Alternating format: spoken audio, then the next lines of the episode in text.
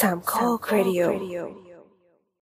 ปรากฏการณ์ครั้งใหม่ของวงการออกแบบกับการร่วมมือกันระหว่างสถาปนิกและนักสร้างสรรค์ ภายใต้แนวคิด Covid Creators พึ่งพาอาศัยที่สถาปนิก 65 งานแสดงเทคโนโลยีสถาปัตยกรรม และผลิตภัณฑ์ก่อสร้างใหญ่ที่สุดในอาเซียน ตื่นตาตื่นใจกับทีเมติกพาวิเลียน พื้นที่จัดแสดงรูปแบบพิเศษ พร้อมนวัตกรรมผลิตภัณฑ์ก่อสร้าง ที่ไม่เคยชมที่ไหนมาก่อน พบกันที่สถาปนิก 65 26 เมษายนถึง 1 พฤษภา Impact เมืองทองธานี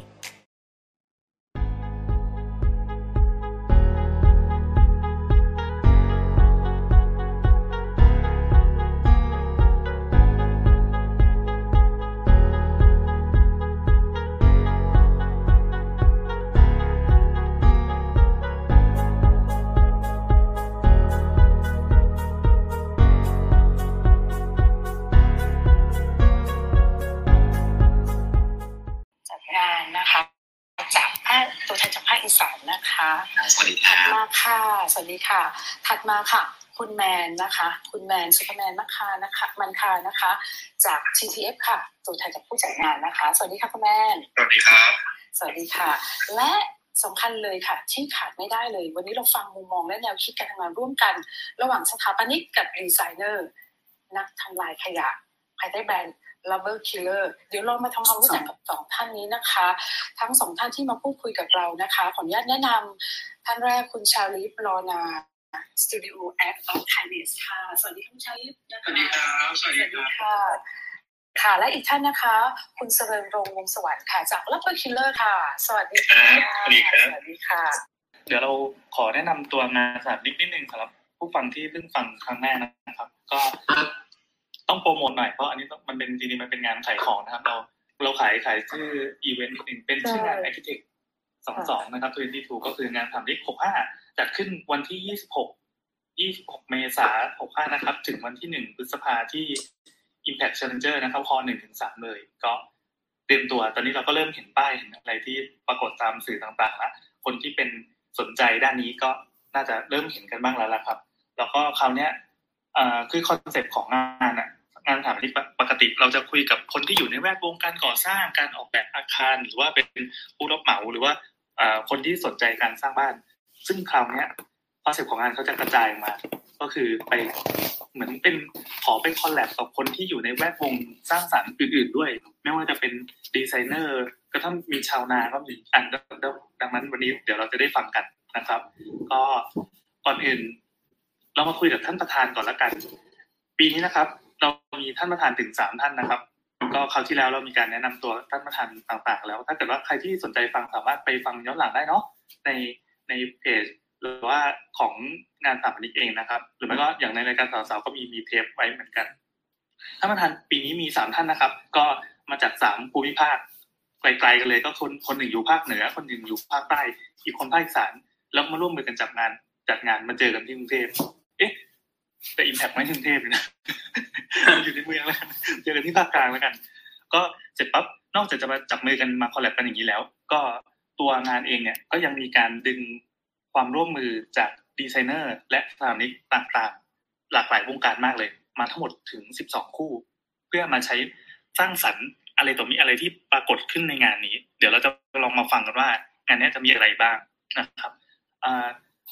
ขออนุญาตท่านประธานนะครับ ก็คืออ่าเอาพี่ราชิตก่อนละกันนะครับ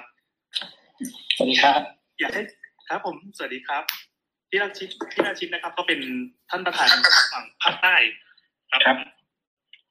อ่าพี่ราชิตครับรบกวนแนะนำอ่า concept ของการเลือกจับคู่ระหว่างตัว architect แล้วก็ creator ที่เป็นเป็นดีไซเนอร์หรือเป็นคนทำงานสร้างสรรค์ในหน่วยแผนกต่างๆ วิชาชีพต่างๆหน่อยครับว่าทำไมถึงจะต้องมาโหมดนี้ฮะอ๋อครับเอ่อ สวัสดีนะครับคือเริ่มจากตอนที่ทางพี่โอนายกสมาคมนะครับ แกเลือกพวกเราสามคนมาเป็นประธานใช่ไหมครับ ก็คือมาจากภูมิภาคเนี่ยครับคราวนี้พวกเราก็เลยมาคิดต่อว่าธีมงานของปีนี้ครับ เราเราอยากจะพูดถึงเรื่องการการพึ่งพาอาศัยกันของทั้งสถาปนิกเอง แล้วก็กลุ่มวิชาชีพหรือคนทำงาน ที่จะทำให้งานสถาปัตยกรรมชิ้นหนึ่งนี้มันออกมาได้ใช่ไหมครับก็เลยนึกถึงนักสร้างสรรค์ต่าง ๆ นะครับ ที่อยู่ในในในภูมิภาคเองหรือว่าต่างประเทศเนี่ยครับ ก็มามองว่าแต่ละภาคก็จะมีคนทำงานที่น่าสนใจอยู่นะก็ก็เกิดการมาจับคู่กันว่าเอ๊ะถ้าเกิดเราใช้สถาปนิกมารับโจทย์จากทางนักสร้างสรรค์เนี่ยเราก็มาทำงานร่วมกันงานออกแบบมันจะออกมาในรูปแบบไหนอ่าแล้วแล้วพวกเราก็คิดต่อครับว่า ถ้าเป็นสถาปนิกจากจากภาคเหนือทำงานกับนักสร้างสรรค์จากภาคเหนือเหมือนกันเนี่ย มันจะมีภาษาหรือความคิดที่อาจจะคล้ายกันก็เลยมีการ cross culture กันครับ มีการแบบข้ามว่า สถาปนิกภาคเหนืออาจจะต้องจับมือกับทางนักสร้างสรรค์จากภาคใต้เนี่ยครับเพื่อให้งานนี้มันเกิดมิติที่มันรู้สึกว่ามันเป็นงานทดลองอย่างหนึ่งที่เราอยากจะรู้ว่าสุดท้ายเนี่ย มันจะออกมาเป็นรูปแบบไหนเนี่ยครับ อันนี้ก็จะเป็น concept หลักของงานที่จะมีนักสร้างสรรค์กับสถาปนิกมาร่วมจับมือกัน 12 pavilion ในงานปีนี้ครับก็คือในงานก็จะมีเป็น pavilion เหมือนงานเอ็กซ์โปเลยเนาะครับตั้งตั้งตั้งเสร็จปั๊บก็ดูว่าสถาปนิกและดีไซน์เออและนักสร้างสรรค์เนี่ยเขาจะทำอะไรให้มันเกิดขึ้นมาใน pavilion นั้น ครับ มีทั้งหมด 12 หลังก็คือใช้หลังหนึ่งก็พาวิเลียนมี 12พาวิเลียนเนาะหนึ่งพาวิเลียนก็จะมีสองคนที่มา มีมีสองคนครับ หรือบางบางกลุ่มกลุ่มทาริกอาจจะมีทีมอยู่สองคนอะไรประมาณเนี้ยครับ ก็ก็จะเป็นการจับมือกันครับ ก็เลยอยากรู้ว่าหน้าตาน่าจะออกมาเป็นประมาณไหนเนาะก็อ่าได้ครับอ่าพี่ขุยครับผม มีมีเกณฑ์ยังไงเมื่อกี้เราได้ยินจากพี่ราชิตมาคร่าวๆแล้วว่าอ๋อเราเราเลือกจาก ภาคเหนือบ้างภาคใต้บ้าง เรามีเกณฑ์ในการคัดเลือกยังไงว่า จะต้องเป็นคู่นี้มาเป็นอย่างนี้จะต้องไลฟ์สไตล์เป็นอย่างนี้ เนื้องานเป็นอย่างนี้ ให้ได้ออกมาเป็นพาวิเลียนทั้งสิบสองพาวิเลียนนะเกณฑ์การเลือกเริ่มจากว่าเรา อย่างที่บอกเนาะพอเราได้รับโจทย์ให้มาทำเนี่ย สิ่งแรกที่คิดเลยคือเดือดร้อนละอ่าหนึ่งหนึ่งปีถัดไปไม่สุขแน่นอน เราก็เริ่มนึกถึงแล้วว่าเอาละใครที่มันจะมาร่วมร่วมทุกข์ร่วมสุขกับเราได้ในอีก ในหนึ่งปีเนี้ยแน่นอนเราประธานประธานต้องจับมือกันละโอเค ก็อ่อกอดคอกันร้องไห้ละว่า โอเคอ่าเราจะต้องเจอกับอะไรบ้างเนาะเสร็จปุ๊บเราก็มานั่งคุยกันอย่างที่พี่ราชิตแจ้งนะครับว่าเฮ้ยเรามองว่าในเมื่อเราเรามาจากเรามาเราเราเราอยู่ในภูมิภาค เรามองว่าเราเป็นเป็นเป็นทีมจากภูมิภาคละกันเนี้ย เราก็มานั่งมองว่า เอ๊ะ ถ้าสมมุติว่า เราเนี่ยก็มีส่วนหนึ่งเนี่ยเราก็มี connection ของเราในพื้นที่นะครับว่าเราก็รู้จักทั้งสถาปนิกและรู้จักทั้ง creator นักสร้างสรรค์นะอยู่พอสมควรเราก็มานั่งคุยกันว่าอะเอางี้ละกันอ่าอย่างที่ว่าเลยก็เราแบ่งหากันสถาปนิกสี่ท่าน แล้วก็creator สี่ท่านเนาะแบ่งกันภาคละสี่มารวมสามภาคก็สิบสองอย่างเงี้ย เราก็เริ่มทาบทามละเริ่มทาบทามแต่ละคนที่เราสนใจแน่นอนคือสิ่งที่เราอยากจะให้เกิดขึ้นเนี่ย มันน่าจะเป็นเรื่องของ character ที่มันน่าจะเกิดขึ้นเนาะแล้วก็กลุ่มคนที่มาทำเนี่ย เราต้องมองว่าเขาเป็นคนที่มีของอะ เพราะฉะนั้นในเบื้องต้นเราก็เริ่มไปคัดสรรชื่อมาทาบทามเบื้องต้น แล้วก็เอาชื่อมานั่งคุยกันสามคนก็นั่งคุยกัน ก็เอา list มาแบกันเลยโอ้โหเยอะอะแล้วน่าสนใจหมดเลย เราทำยังไงดีเลือกคนนี้ ไม่เลือกคนนั้นจะน้อยใจไหมอะไรประมาณอย่างเงี้ย เราก็นั่งคุยกันเนาะแต่สุดท้ายเราก็เอาเรื่องของ character ของตัว content ที่มันจะเกิดขึ้นในงานเนี่ยเป็นหลัก เพื่อเอามาคัดกรองกลุ่มดีไซเนอร์ว่าทำยังไงใครน่าจะเหมาะกับอะไรบ้างนะครับ เราก็เราก็ present ไปจนถึงไลฟ์สไตล์ของแต่ละคน หน้าที่ของแต่ละคนเนี่ย เป็นเหมือนเป็นเหมือนคนเหมือนเหมือนแมวมองเนาะเหมือนแมวมองแล้วมานั่งคุยกันเฮ้ยเราจะเราจะเอาใครมามามาช่วยงานตรงนี้ดีก็นั่ง แต่ละคนขายของของตัวเอง ขายของเลยเฮ้ยเพื่อนผมเป็นคนเจ๋งเลยเฮ้ยผมรู้จักคนนี้เจ๋งมากอะไรเงี้ยก็เอามานั่งนั่งนั่งแชร์ข้อมูลกัน ปรากฏว่าแบบทั้งหมดอะน่าสนใจหมดเลย เราก็เลยต้องเอามา เอาเอากระบวนการที่สองเข้ามาก็คือว่าตัว pavilion มันจะมี character อะไรยังไงบ้าง พอพูดถึง character ของ pavilion เสร็จปุ๊บเราก็เริ่มมองแต่ละคนที่เราเลือกมาที่เป็นสถาปนิกกับกับนักสร้างสรรค์นะว่าทีมเนี้ยสองคนเนี้ยน่าจะน่าจะเอ่อมี character คล้ายๆกันมีแนวทางการทำงานที่อาจจะใกล้เคียงกันอย่างน้อยเขาสองคนต้องคุยกันรู้เรื่อง ในแนวทางการทำงานนะแต่ถ้าคนละภาษาคนละสำเนียงอันนั้นก็อีกเรื่องหนึ่งเราคุยกันได้อยู่ละแต่ว่าในแนวทางการทำงานอยากจะให้ไปเราเราเราแค่สมมุติเนาะแล้วก็เราพยายามเพราะต่างคนก็ต่างรู้จักกลุ่มคนที่ตัวเองเชิญมา แต่เราอาจจะไม่รู้จักอีกคนหนึ่งอะไรเงี้ย เราก็ต้องต้องมานั่งแชร์กันในประธาน ว่าเอาคนนี้แหละ ผมว่าคนเนี้ย character น่าจะประมาณนี้อีกคนอ่าคนที่เลือกมา ประธานอีกท่านเลือกอีกคนมาก็เอ้ยผมว่าน่าจะน่าจะไปด้วยกันได้ โอเคงั้นจับคู่เลย แล้วก็แล้วก็เพราะฉะนั้นเนี่ยตัว pavilion เนี่ยจะเป็นตัวเอ่อเกือบจะเป็นตัวกำหนด ว่าแต่ละคนเนี่ยมีมีความเหมาะสมอะไรยังไงประมาณนั้น พอเราได้ข้อมูลการกรองมาเสร็จปุ๊บเราก็โยนภาระตรงนี้ ให้แต่ละคนเดือดร้อนต่อจากเรา ครับ ก็เป็นก็ก็ในระหว่างนั้นน่ะเขาก็ต้องไปคุยกันแล้วก็ทำงานร่วมกันอะไรประมาณอย่างเงี้ยครับ เราจะไม่ยอม เราจะไม่ยอมเดือดร้อนแต่ผู้เดียวครับอันนี้คือครับ เวลาที่โยนไปอะบอกเขาว่าไงครับ คุณจะต้องมาทำอะไรบ้างอ๋อผมต้องใช้คำสวยหรูอยู่แล้วครับ ครับ ให้ทุกคนรู้สึกว่า อืมน่าไปนะอะไรเงี้ย แต่จริงๆแล้วเนี่ยคือ คือโอเคเขาจริง ๆ เราสามคนเนี่ยอ่า เพื่อนๆก็คงคงคงแปลกใจว่าอ้าวอยู่ดีๆแล้วทำไมจะเป็นประธานจัดงานที่นู่นได้ยังไงอะไรประมาณอย่างเงี้ย ในเบื้องต้นก่อนเนาะแล้วก็อีกอันหนึ่งคือ เวลาผมคุยกับสถาปนิกเนี่ย ผมก็จะบอกว่าเฮ้ยปกติที่ทำออกแบบบ้านออกแบบอาคารเนี่ย ทางเนี้ย ผมจะมีลูกค้ามาให้คุณออกแบบ ซึ่งเป็นอะไรที่คุณจะเอ่อต้องใช้เขาเรียกว่าอะไรใช้กึ๋นโคตรเยอะอะ ก็พอพูดถึงนะพอพอพอเวลาคุยกับสถาปนิกเนาะคุยกับสถาปนิกก็คืออันที่หนึ่งสิ่งที่คุณจะต้องออกแบบถ้า pavilion คือบ้านหลังหนึ่งเนี่ย คุณจะต้องออกแบบบ้านหลังเนี้ย ให้สอดคล้องกับ content ที่มีในงาน เช่นถ้าพูดถึงงานสถาปัตยกรรมดีเด่น คุณก็ต้องออกแบบให้มัน present ตรงนั้นออกมาได้ อันนั้นคืออันที่หนึ่งนะอันนั้นคือลูกค้าคนที่หนึ่งคือ content ของงาน ลูกค้าคนที่สองคือ creator คิดว่าเขาเป็นเจ้าของบ้าน แล้วเขามี character ยังไง คุณก็ต้องไปจับ character เขาเพื่อเอาออกมาดีไซน์ให้ได้ อันที่สามคือคุณจะต้องแสดง signature ของคุณออกมาเอง เพราะฉะนั้นตัว pavilion ตัวนี้มันเหมือนงานสถาปัตยกรรมชิ้นหนึ่งที่ต้องพูดถึงตัวเองในเรื่องของ signature ของตัวเอง ต้องชัด character ของเจ้าของบ้านต้องใช่ แล้วก็ตัว content ต้องถูกต้องถูกที่ถูกเวลา อันเนี้ยพอผมคุยตรงเนี้ยกับดีกับสถาปนิกเสร็จปุ๊บสถาปนิกก็แบบชี้ปากเลย ไม่เอา ไม่ใช่อ่าเฮ้ยน่าสนใจ คือทุกคนทำนี่ที่ผมโทรคุยทุกคนทุกคนแบบเฮ้ยน่าสนใจ พอไปคุยกับ creator ก็คุยกับ creator ว่า ช่วยไปเป็นเจ้าของบ้านให้ผมหลังหนึ่งอ่า โดยที่อ๋อคุณอยากได้อะไรอะคุณบอกไปเลยอ่าแต่มันก็จะมีมันจะมีคนอยู่บ้านนี้คนหนึ่ง content นะ content จะอยู่บ้านนี้ของคุณอีกคนหนึ่งแต่คนเนี้ยมันจะไม่มีตัวตนแล้วเขาเดี๋ยวทีมนี้จะไปจะไปคิดเอง จะไปศึกษาข้อมูลเอง แต่คุณอะ คุณต้องมีหน้าที่เป็นเจ้าของบ้าน แล้วคุณต้องต้อง feed ให้กับดีไซเนอร์ผมอะแสดง character ของคุณออกมาในในบ้านหลังนี้ให้ได้ แต่คุณจะไม่ได้อยู่บ้านหลังนี้แหละพอคุยกับ creator เขาว่าเออ ก็ก็แปลกดี ก็ลองดูสิอะไรประมาณอย่างนั้นครับ ก็อันนี้แหละ คือคือคือที่ที่ไปทาบทามกันมา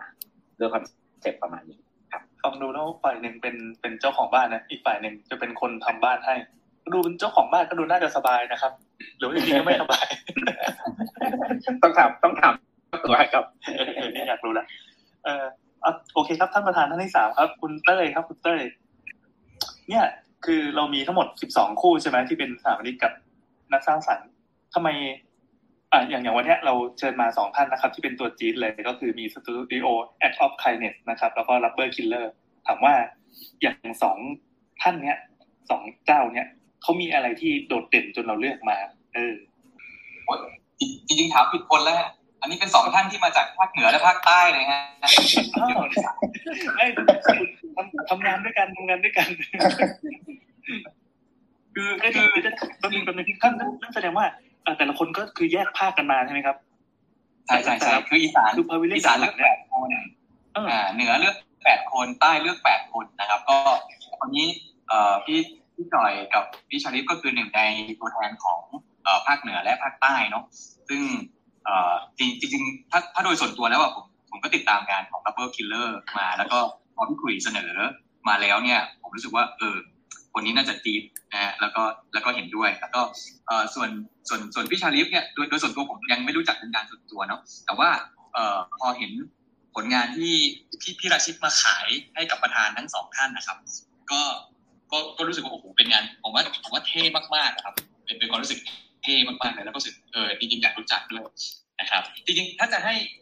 ถ้าจะให้ที่พี่ทุ่งขลุยและพี่ราชิตอะแนะนำสั้นๆน่ะ น่าน่าจะดีกว่า เพราะว่าเออมาจากเป็นตัวแทนจากภาคเหนือและ และภาคใต้เนาะอือฮึอ๋อได้ได้ได้ได้งั้นงั้นงั้นโยผนมให้เลยให้ประธานครับโยนมาเลยใช่ไหมครับใครก่อนดีครับ ก่อนที่เขาจะพูดถึงตัวเองนะครับ เราต้องพูดถึงก่อน จะได้ดูตรงกันไหมเตยเตยทำกันบ้านมาดีว่ะโดนมาเลยเอาใครก่อนฮะอ่าแล้วคนผมก็ได้พี่ราชิตก่อนครับอ่าอ่าพี่ราชิตอะโอเค เอาตามอายุฮะเอาตามอายุตามอายุแบบฮะโอเค คือคือคือตอนที่มีโจทย์ว่าเราเลือกครีเอเตอร์หรือว่าสถาปนิกจากจากภูมิภาคเนี่ยเอาตรงๆเลยคือคนแรกที่ที่คิดอะคือชาลิฟนะฮะคนแรกเลยที่เลือกก่อนเลยครับเขาจะเอาไม่เอาไม่รู้นะฮะแต่ว่าตอนนั้นขอเลือกไปก่อนเลยเพราะว่าข้อหนึ่งนะฮะหนึ่งคือแน่นอนคือเรื่องผลงานที่เราที่เรา คือแม้แต่เราเป็นสถาปนิกเองเราก็ยังเป็นแฟนคลับเขาเพราะว่าเวลาเวลาแบบ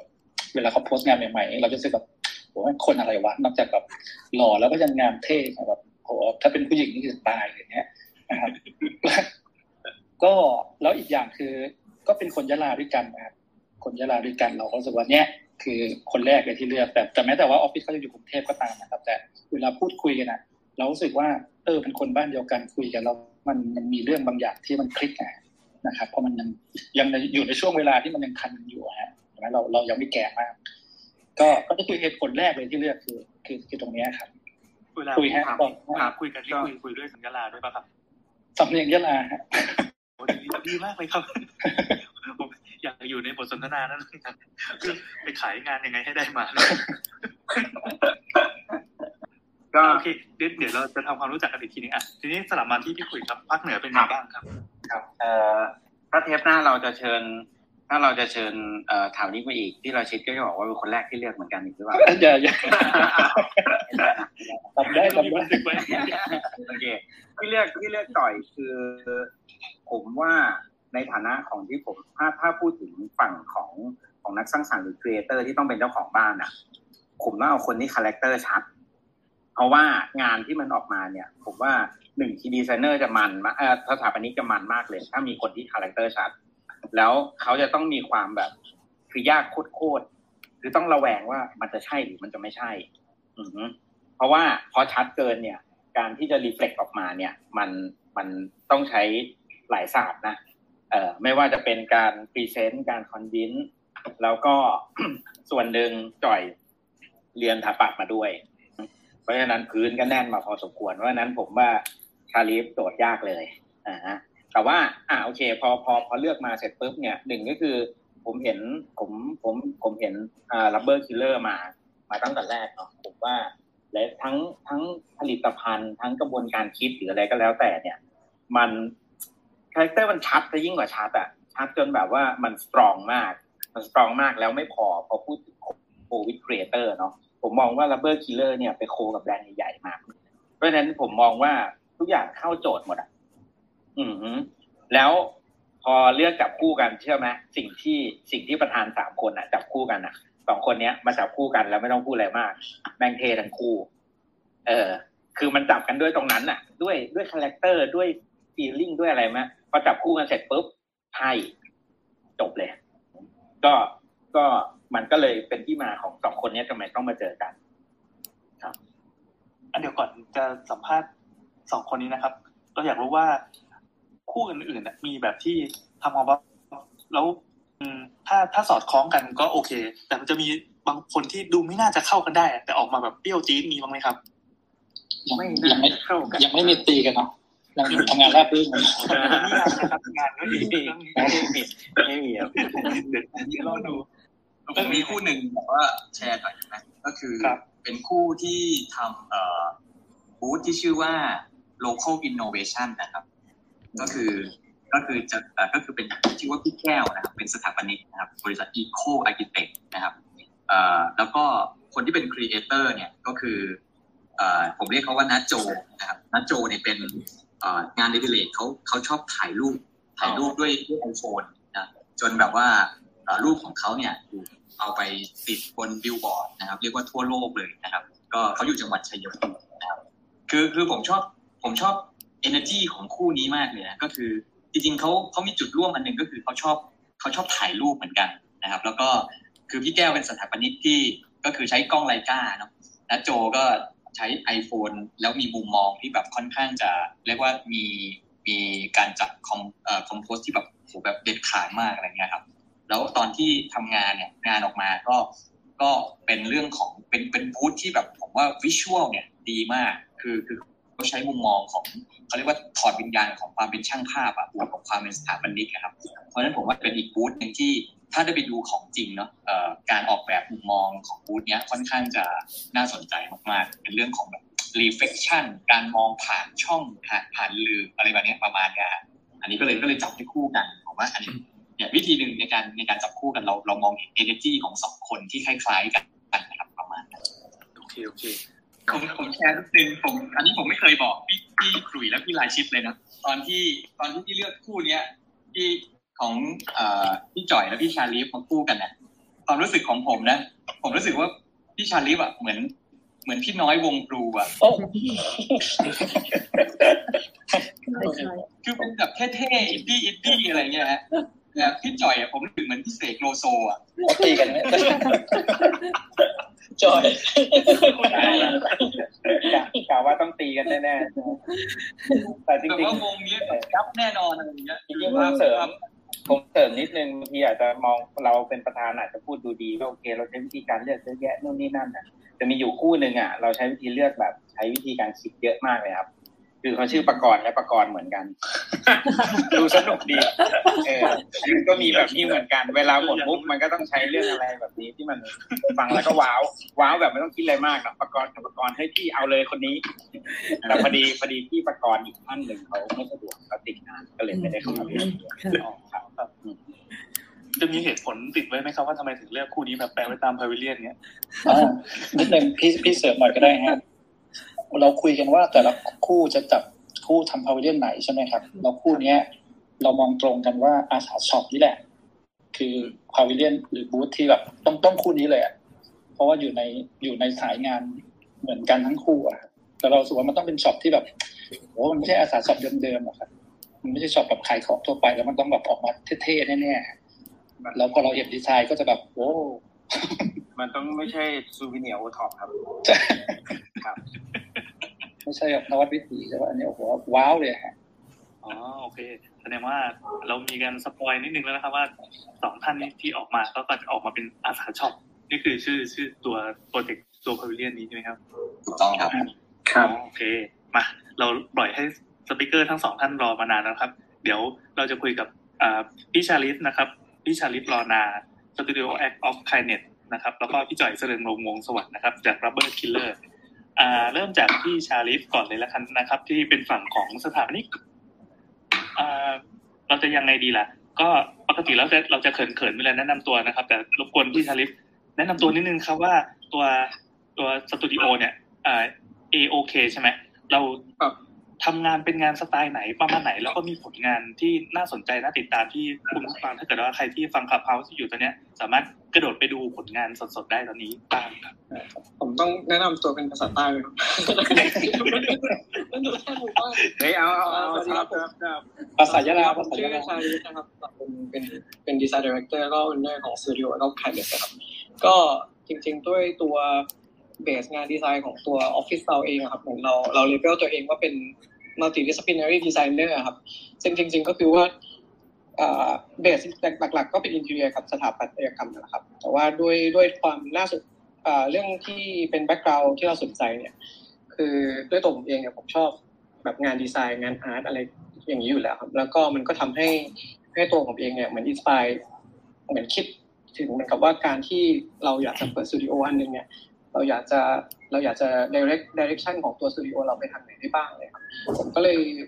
เอ่อเหมือนตั้งที่ทางว่าเออถ้าเกิดว่ากลุ่มคนที่ที่ที่ทำงานกับเราเนี่ยครับหรือทีมผมเนี่ยค่อนข้างจะมีความเอ่อหลากหลายทางด้านแบบประสบการณ์และ background เลยครับก็เลยก็เลยเหมือนกับเรามองว่าเออจริงๆเรามีศักยภาพนะที่จะจะ offer แบบให้ให้ให้ให้เราเนี่ยเป็นทางเลือกหนึ่งของอุตสาหกรรมที่ที่สามารถดูดีไซน์ในแบบเหมือนใน broad picture ได้มีเป็น branding consultancy ทำงานแบบ textile ไปด้วยนะครับ มันก็เลยทำให้ให้ตัวพวกเราเองเนี่ย เหมือนค่อนข้างเหมือนกับว่า เหมือนมีความมีความหลากหลายอยู่ในนั้น แล้วก็มีความ fluid ด้วยด้วยหน้าที่ด้วยด้วยด้วย skill ของเราเนี่ยนะครับ แต่ว่าหลักๆแล้วเราก็ base บนบน spatial design เรื่องสถาสถาปัตยกรรม แล้วก็ interior เป็นหลักๆ ครับผมครับอย่างสไตล์งานที่เป็นเป็น signature ของสตูดิโอเนี่ยเป็นประมาณไหนนะครับ จริง ๆ มันเป็นเรื่องยากมากเลยที่ที่จะมาเหมือนแบบนิยามดีไซน์ character ของผมนะครับ จริง ๆ ผมว่าความความโชคดีก็คือว่าเอความโชคดีของผมเนี่ยก็คือผมอาจจะเล่า background ก่อนคือว่าอจริง ๆ แล้วคือแรกแรกๆเลยครับเหมือนเหมือนตอนปริญญาตรีเนี่ยผมผมเรียน interior design แล้วก็เหมือนจริง ๆ ด้วยด้วย background ชีวิตเนี่ยจริงๆที่บ้านไม่ได้ไม่ได้ support ว่าอยากอยากจะเรียนแค่ให้เราเรียนได้สายนี้อะไรครับ เพราะว่าเหมือนผมโตกับ โตมาจากต่างจังหวัดเนาะก็คือยะลาเลยแล้วก็ไม่ได้อยู่อำเภอเมืองด้วย อยู่อำเภอยะหาเลยครับแบบท่ามกลางภูเขาต้นยางซึ่งผมรู้สึกว่าเหมือนกับว่า แต่ว่าด้วยความโชคดีคือ ผมอาจจะเป็นเด็กที่โชคดีคนหนึ่งที่รู้ว่าเราเราค่อนข้างชอบศิลปะความทรงจำในสมัยเด็กอย่างเดียวที่รู้คือว่าชอบชอบงานศิลปะ ชอบดีไซน์ชอบต้นไม้ชอบดูอะไรแบบนี้ครับ แล้วก็เวลาเห็นหนังสือสวยๆ เวลาเราไปเรียนเราเลิกเราเห็นหนังสือสวยๆในห้องสมุดหรือในตามตามร้านอะไรอย่างเงี้ยครับ เราก็รู้สึกว่าเอ้ยทำไมมันมันคืออะไรอย่างเงี้ยครับโดยกับว่าน้าผมเองคุณลุงผมเองเนี่ยแกก็เป็นสถาปนิกมาก่อน แต่ว่าด้วยด้วยด้วยบริบทในสังคมชนบทครับการทำงานดีไซน์หรือโลกของงานดีไซน์กับครอบครัวข้าราชการเนี่ยมันอาจจะเหมือนเป็นเรื่องที่ต้องพิสูจน์นิดนึงครับ ก็ก็เลยทำให้ให้รู้สึกว่า ตอนนั้นผมใจผมผมอยากเรียนสถาปัตย์แล้วผมก็เอ็นติดสถาปัตย์ด้วยแล้วว่าโดนปฏิเสธว่าไม่ไม่ให้เรียนมันก็เลยกลายเป็นว่าทุกอย่างมันช้าไปหมดเลย ก็เลยไปเรียนอะไรมาอีกอย่างนึงแล้วก็พ่อกับแม่ก็บอกว่าคือต้องสอบให้ได้ต้องสอบหมอให้ได้ทันตะให้ได้แต่สุดท้ายเหมือนกับว่าเหมือนเราโตมาเรารู้ว่า passion เรามีแบบนี้อะไรครับแล้วเราก็รู้สึกว่าเราจะขอเสี่ยง แต่ว่ามันก็มันก็ก็เลยต้องเหมือนพิสูจน์ดังนั้น มันก็เลยทำให้ให้รู้สึกว่า ความโชคดีของผม character หรือสไตล์งานเนี่ยมันทำมันเป็นสิ่งที่เหมือนเขาเรียกอะไรเหมือนนิยามไม่ได้เพราะว่า เรารู้ว่าเราต้องการสิ่งนี้แล้วผมก็ทำสิ่งนี้แบบ เป็นเป็นเหมือนเหมือนเป็น hobby แล้วก็เป็นทางอาชีพเป็นอะไรเงี้ยมันก็เลยทำให้ว่า character งานหรือสิ่งที่เราเสพเข้าไปเนี่ย มันประมวลทำให้เราออกมาเป็นแบบนี้เหมือนเรากินอะไรเข้าไป เราเสพอะไรเข้าไปเรารู้สึกยังไงเราโดนเราโดนกดดันแบบไหนมันก็เลยออกมาเป็น วิธีการคิดมากกว่าในมุมในมุมผมนะมันเป็นทัศนคติในการคิดงานมากกว่าว่า เพราะผมกับทีมเนี่ยมักจะเหมือนอาจจะอยากจะส่วนใหญ่เราจะเล่นนอกกรอบกัน ก็คือว่าเราจะไม่มอง framework แค่ว่าถ้าเกิดเราทำงานสถาปัตยกรรมหรือเราทำงาน interior อย่างเดียว เราไม่เราไม่มองโจทย์ใดโจทย์หนึ่งเป็นเป็นเรื่องตายตัว เราเราพยายามมองไปถึงดีเทลว่า เราสมมติว่าถ้าเกิดเราเป็นลูกค้าเราอยู่ในบ้านแบบนี้เราเป็นเราเป็นโจทย์ใดโจทย์หนึ่งก็เราพยายามเอาความเป็นอาร์ติสติกเข้าไปในนั้นอยู่อยู่ในบ้านหลังนั้นนะครับ แล้วก็ด้วยด้วยสิ่งเนี้ยมันมันหล่อหลอมให้ผมเป็นคนแบบเนี้ยมามาโดยตลอด แต่ว่าพอถึงจุดหนึ่งที่เราออกมาประกอบอาชีพอะไรเงี้ยครับ ผมก็ได้ทำงานที่ที่เมืองไทยอยู่ปีสองปี แต่ตอนนั้นเรารู้สึกว่าเหมือนกับมันยังไม่ค่อย fulfill เหมือนเราพยายามหาตัวเองว่าสิ่งที่เราคิดนี่มันถูกต้องหรือมันจะทำได้จริงๆไหม ก็ก็เลยเหมือนกับตัดสินใจครับ มันมันตัดสินใจว่าเออเราคงอาจจะต้องไปหาที่อื่นอะไรเงี้ยที่ที่ที่ลองดูว่าสิ่งที่เราคิดหรือ หรือสิ่งที่มัน inspire เราเนี่ยมันมันมันถูกต้องแล้วมันทำได้จริงหรือมันมันได้รับการยอมรับแบบไหนนะครับ ก็ตอนนั้นก็เลยตัดสินใจไปเรียนต่อครับ ก็ไปเรียน master in architecture ครับที่ที่สกอตแลนด์ก็ค่อนข้างจะสมบุกสมบันก็คือเหมือนกับว่า ส่งตัวเองเรียนอะไรเงี้ยครับก็ก็ก็ก็มันทำให้พอเราไปอยู่ในจุดนั้น เรารู้สึกว่า เออด้วยเมืองด้วย culture หรือคุณค่าของศิลปะ มีแกลเลอรี่มี music มีอะไรทุกๆอย่างที่มันเป็นวาไรตี้จริงๆผมกับทำให้ผมรู้สึกว่า สิ่งที่ที่หล่อหลอมเราเนี่ย มันมันแค่มันแค่เรายังไม่เคยกระเทาะให้มันแตกออกมา แต่พอเราไปอยู่ในบริบทในอยู่ในเมืองอยู่ในในสาขาวิชา ซึ่งตอนนั้นผมเรียนผังเมืองอมันทำให้ให้ผมรู้สึกว่า เออจริง ๆ มันมันได้เจอมุมในมุมหนึ่งที่ที่ที่เราสามารถใช้มุมเนี้ยให้มันเป็นประโยชน์ได้ แล้วก็ด้วยมหาลัยที่เรียนครับมันก็จะบังคับให้พวกผมเนี่ยเรียนไฟอาร์ตด้วย ก็คือตอนนั้นผมก็ต้องเรียนแบบอ่าวิจารณ์เพลง วิจารณ์แบบ pop culture วิจารณ์หนังเรียน sculpture เรียนทุกอย่างเพราะว่าเหมือนกับว่าเรารู้สึกว่าเฮ้ยจริง ๆ การที่เราเป็นคนรอบรู้หรือเราหรือเรามีมีพื้นฐานอ่าที่จะเข้าใจ สังคมหรือความหลากหลาย ทางด้านทางด้านอุตสาหกรรมเนี่ยมันทำให้เราเข้าใจลูกค้าเราในอนาคตด้วย ซึ่งซึ่งซึ่งซึ่งนี่แหละครับผมก็อาจจะจะพูดว่าสไตล์คืออะไรก็ยากแต่ผมว่าเหมือนอารมณ์เหมือนกับว่าผมน่าจะถูกหล่อหลอมด้วยประสบการณ์หรือสิ่งที่ชอบ แล้วทำให้เรามีทัศนคติในการคิดหรือเปรียบเทียบโจทย์นี้คนแบบนี้อะไรอย่างเงี้ยออกมาเป็นรูปแบบงานเรามากกว่า ซึ่งซึ่งทุกๆงานผมกับทีมเองเนี่ยก็ก็ก็ค่อนข้างจะเหมือนกับว่า ไม่อยากจะอยู่นิ่ง คือเราก็กระหายที่จะเรียนรู้ลองสิ่งใหม่ๆเสมอเพื่อให้เรารู้สึกว่าสมองเราจะยังยังยังพอมีศักยภาพที่จะคิด หรือคิดอะไรได้มากกว่าแล้วแล้วเราเปิดกว้างกว่านั้นกับกับเวลาที่มันกับอุตสาหกรรมที่มันแข่งขันด้วยเลยครับสนุกมากนะคะคุณแอนใช่สตอรี่นี่แบบฟังเพลินเนาะแนนใช่ฟังฟังเพลินมากเลยไม่รู้ว่าจะต้องพูดอะไรต่อเลย กันจ่อยแล้วเป็นโจทย์ยากแล้วจริงๆต้องให้ชาลีพูดคนสุดท้ายแล้วแหละถ้าอย่างเงี้ยถ้าจะท็อปฟอร์มขนาดเนี้ยท็อปฟอร์มมากจริงค่ะต่อคุณแอนต่อเลยตอนนี้ไม่ถึงที่ต่อยครับคุณชาลีครับ มีผลงานอะไรที่อ่าอย่างอย่างคนที่เป็นแฟนคลับนะครับ ก็น่าจะติดตามน่าจะรู้รู้กันอยู่แล้วเนาะแล้วถ้าสำหรับคนทั่วไปที่อยากจะรู้ว่าอย่างสตูดิโอเนี้ยทำอะไรบ้าง ที่พอจะเห็นผ่านตาหรือว่าเข้าไปดูได้ ใช่ใช่ใช่ครับโอเคจริงจริงตัวสตูดิโอเราครับทีมก็ก็หลักๆ คือเราแบ่งเป็น part design ครับซึ่งมีมี part ที่เป็น architecture กับ interior design แล้วก็ตอนนี้เรามี part ที่เป็น textile กับพวก branding เข้ามาแยกครับ ซึ่งตอนนี้หลักๆของออฟฟิศครับเดิมแรกเริ่มมันเริ่มจากงาน private residential ซึ่งลูกค้าผมเองอะจะส่วนใหญ่จะเป็นหนึ่งเป็นเป็น artist เป็นดีไซเนอร์เหมือนกัน หรือเป็นแบบศิลปินเป็นดาราเป็นอะไรเงี้ยส่วนใหญ่อาจจะเอ่ยชื่อไม่ได้ส่วนใหญ่จะเป็นอย่างนั้นแต่ว่าการแต่ว่าคือลูกค้าของเราเนี่ย ความโชคดีคือว่าเขาเหมือนเขา appreciate เหมือนเขาชอบใน character หรือสิ่งที่เราเสพอะไรเงี้ยก็เลยกลายเป็นว่างานบ้านเนี่ย ส่วนใหญ่จะเหมือนแบบ เป็นงานที่ค่อนข้างจะสะท้อน character หรือหรือผิดขนบนิดนึงครับ มีวิธีการคิด concept ที่ผิดขนบนิดนึง ซึ่งบ้านหลาย ๆ งานที่ที่ที่ที่ทำไปครับ ก็ก็มีได้ลง publish magazine เมืองนอกอะไรก็มีครับ แล้วก็ถ้าเป็นงานพวก corporate นะครับ จริง ๆ ผมก็ผ่านงาน corporate เยอะ เช่นผมได้ทำ rebranding ให้กับธนาคารเกียรตินาคินอยู่ตรงสาขาทองหล่อที่มันไม่ที่มันฉีกแบบรูปแบบธนาคารออกไปเลย มันกลายเป็นแบบแบงค์แบงค์ hotel แบงค์บูทีนะครับ พวกแล้วก็มีหลากหลายแบรนด์นะครับ ถ้าเป็นฝั่งแฟชั่น local ไทยดีไซเนอร์ที่ผมน่าจะผมน่าจะกวาดไปหมดแล้วทั้ง Greyhound มีถ้าถ้าเป็นพวก product lifestyle ก็จะมีหลายๆแบรนด์นะครับเช่นปัญญ์ปุริ Organika โหเยอะนะครับ ชูมีพวกแบรนด์น้ำหอมต่างๆเนี่ยก็ก็ก็ทำทำมาเยอะพอสมควรครับแล้วก็มีเป็นงานพวก collaboration กับงาน furniture design ซึ่งจริงๆเนี่ยครับ ตัวตัวออฟฟิศผมเนี่ยไม่ไม่ได้ base ลงบนบนนี้เป็น major หลัก แต่ว่าทุกๆงานที่เราออกแบบครับส่วนใหญ่ผมจะออกแบบ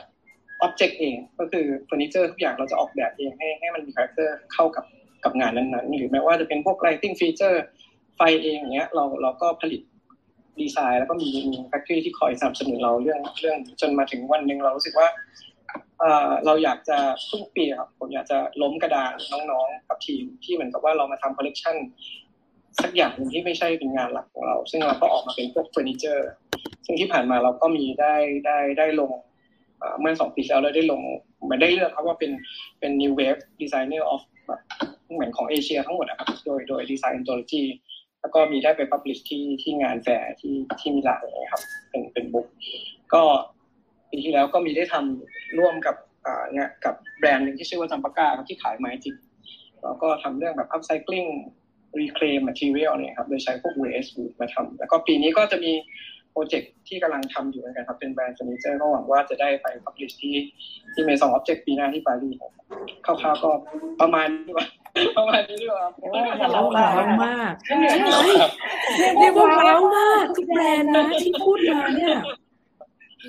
เยี่ยมมากค่ะเชื่อแล้วเพราะว่าน่าพูดดี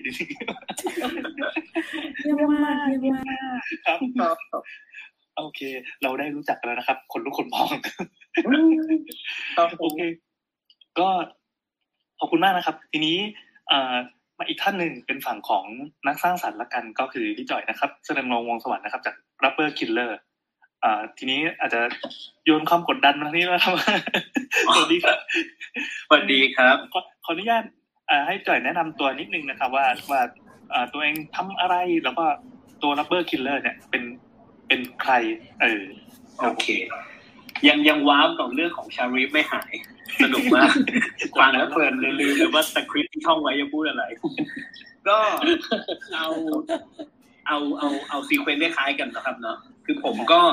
ผมเป็นคนเชียงใหม่ครับ ก็เลยเป็นเพื่อนกับคุณอิสรามาตั้งแต่เรียนปีหนึ่งแล้วแหละจริงๆรู้จักกันตั้งแต่มัธยมละก็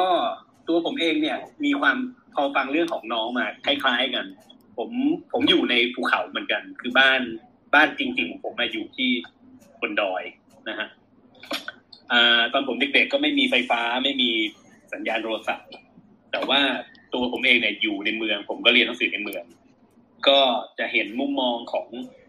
ของโลกทั้งสองใบอะ โลกที่แบบสมัยก่อนอินเทอร์เน็ตไม่ต้องพูดถึงหรอกสัญญาณโทรศัพท์มือถือยังไม่มีเลยบ้านผมเนี่ยไฟฟ้าก็ไม่มี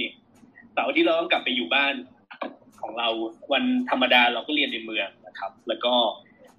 ก็อยากเรียนสถาปนิกตั้งแต่เด็กแล้วเพราะรู้สึกว่ามันมันเท่ดีแหละเอาจริงๆสำหรับเด็กผู้ชายแล้วแบบ การที่แบบเรียนสถาปัดมันก็ดูเท่ในยุคนั้นเนาะเราเห็น เอ็มวีของพวกพี่ๆสมัยก่อนก็พระเอกชอบเป็นสถาปนิกอะไรอย่างเงี้ย ก็อันนั้นอันนั้นเป็นเป็นจุดเริ่มต้นใครหลายคนก็ก็เลยเลือกเรียนถาปัดนะครับ แล้วก็จบมาก็ได้ทำงานอยู่ที่เมืองไทยเป็นเวลาสั้นๆนะครับ แล้วก็ผมก็ไปเรียนต่อที่ที่อเมริกา แต่ว่าตอนไปเรียนต่อเนี่ยมันมันมันมีจุดเปลี่ยน เพราะว่าเรา ตอนนั้นเราเริ่มเบื่อ เราอยากอยากเป็นสถาปนิกแหละแต่เรารู้สึกว่าแบบ เอ้ยเราอยากมีธุรกิจของเราด้วยว่ะเราอยากจะกลับมาบ้านแล้วก็มีความรู้ในในการทำธุรกิจ เราก็เลยเลือกว่าเออเราไปเรียน marketing แล้วกัน ตอนที่เราเรียนเป็น master นะครับ เรียนเรียนที่อเมริกาเรียนการตลาด แต่มันก็ชีวิตมันก็ปลิ้นไปไปมามาหลาย ๆ อย่างคือสมัยเรียนเนี่ยก็ก็รับจ้างทำงานหลายๆอย่างใช่ไหมฮะก็เสิร์ฟร้านอาหารไทยบ้างแหละ เดินแจกเมนูขับรถส่งพิซซ่าบ้างอะไรบ้าง แล้วก็ ทำไปทำมาผมก็ไปเจอสถาปนิกฝรั่งคนหนึ่งก็เป็นลูกค้า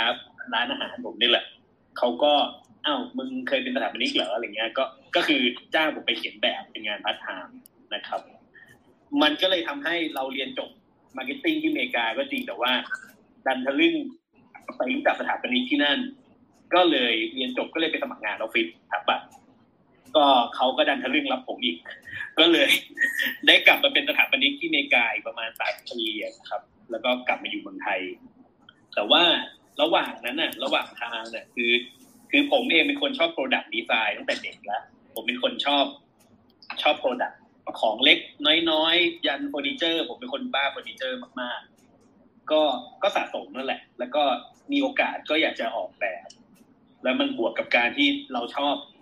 ที่ที่เมื่อกี้เท้าความ background ว่าบ้านเราอยู่ในป่าเราเราเห็นความเปลี่ยนแปลงของแบบของป่าของของสิ่งแวดล้อมรอบ ๆ ตัวเรา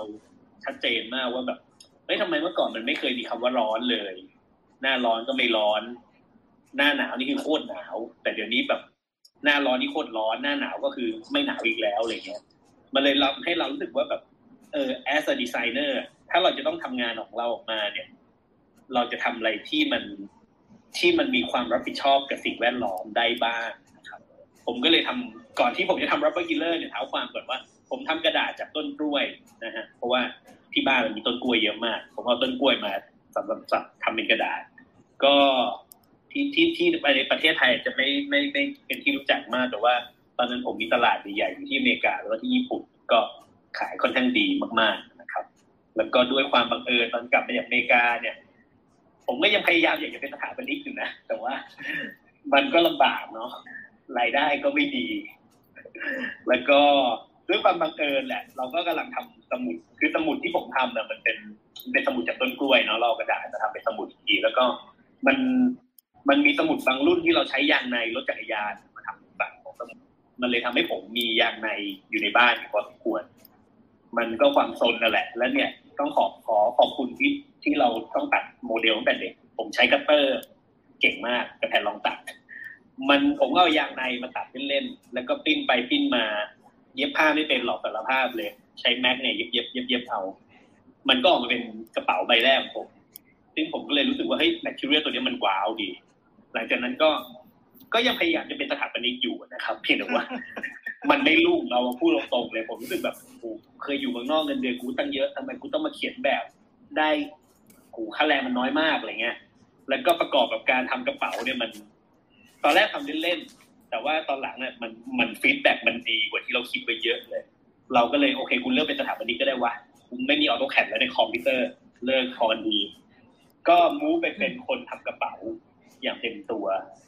นะครับ แต่ก็ก็ทำมาเรื่อยๆ จน product มันก็ มันก็แตกลายไปเรื่อยเมื่อก่อนเราทำแต่กระเป๋า ขยับมาทำเป็น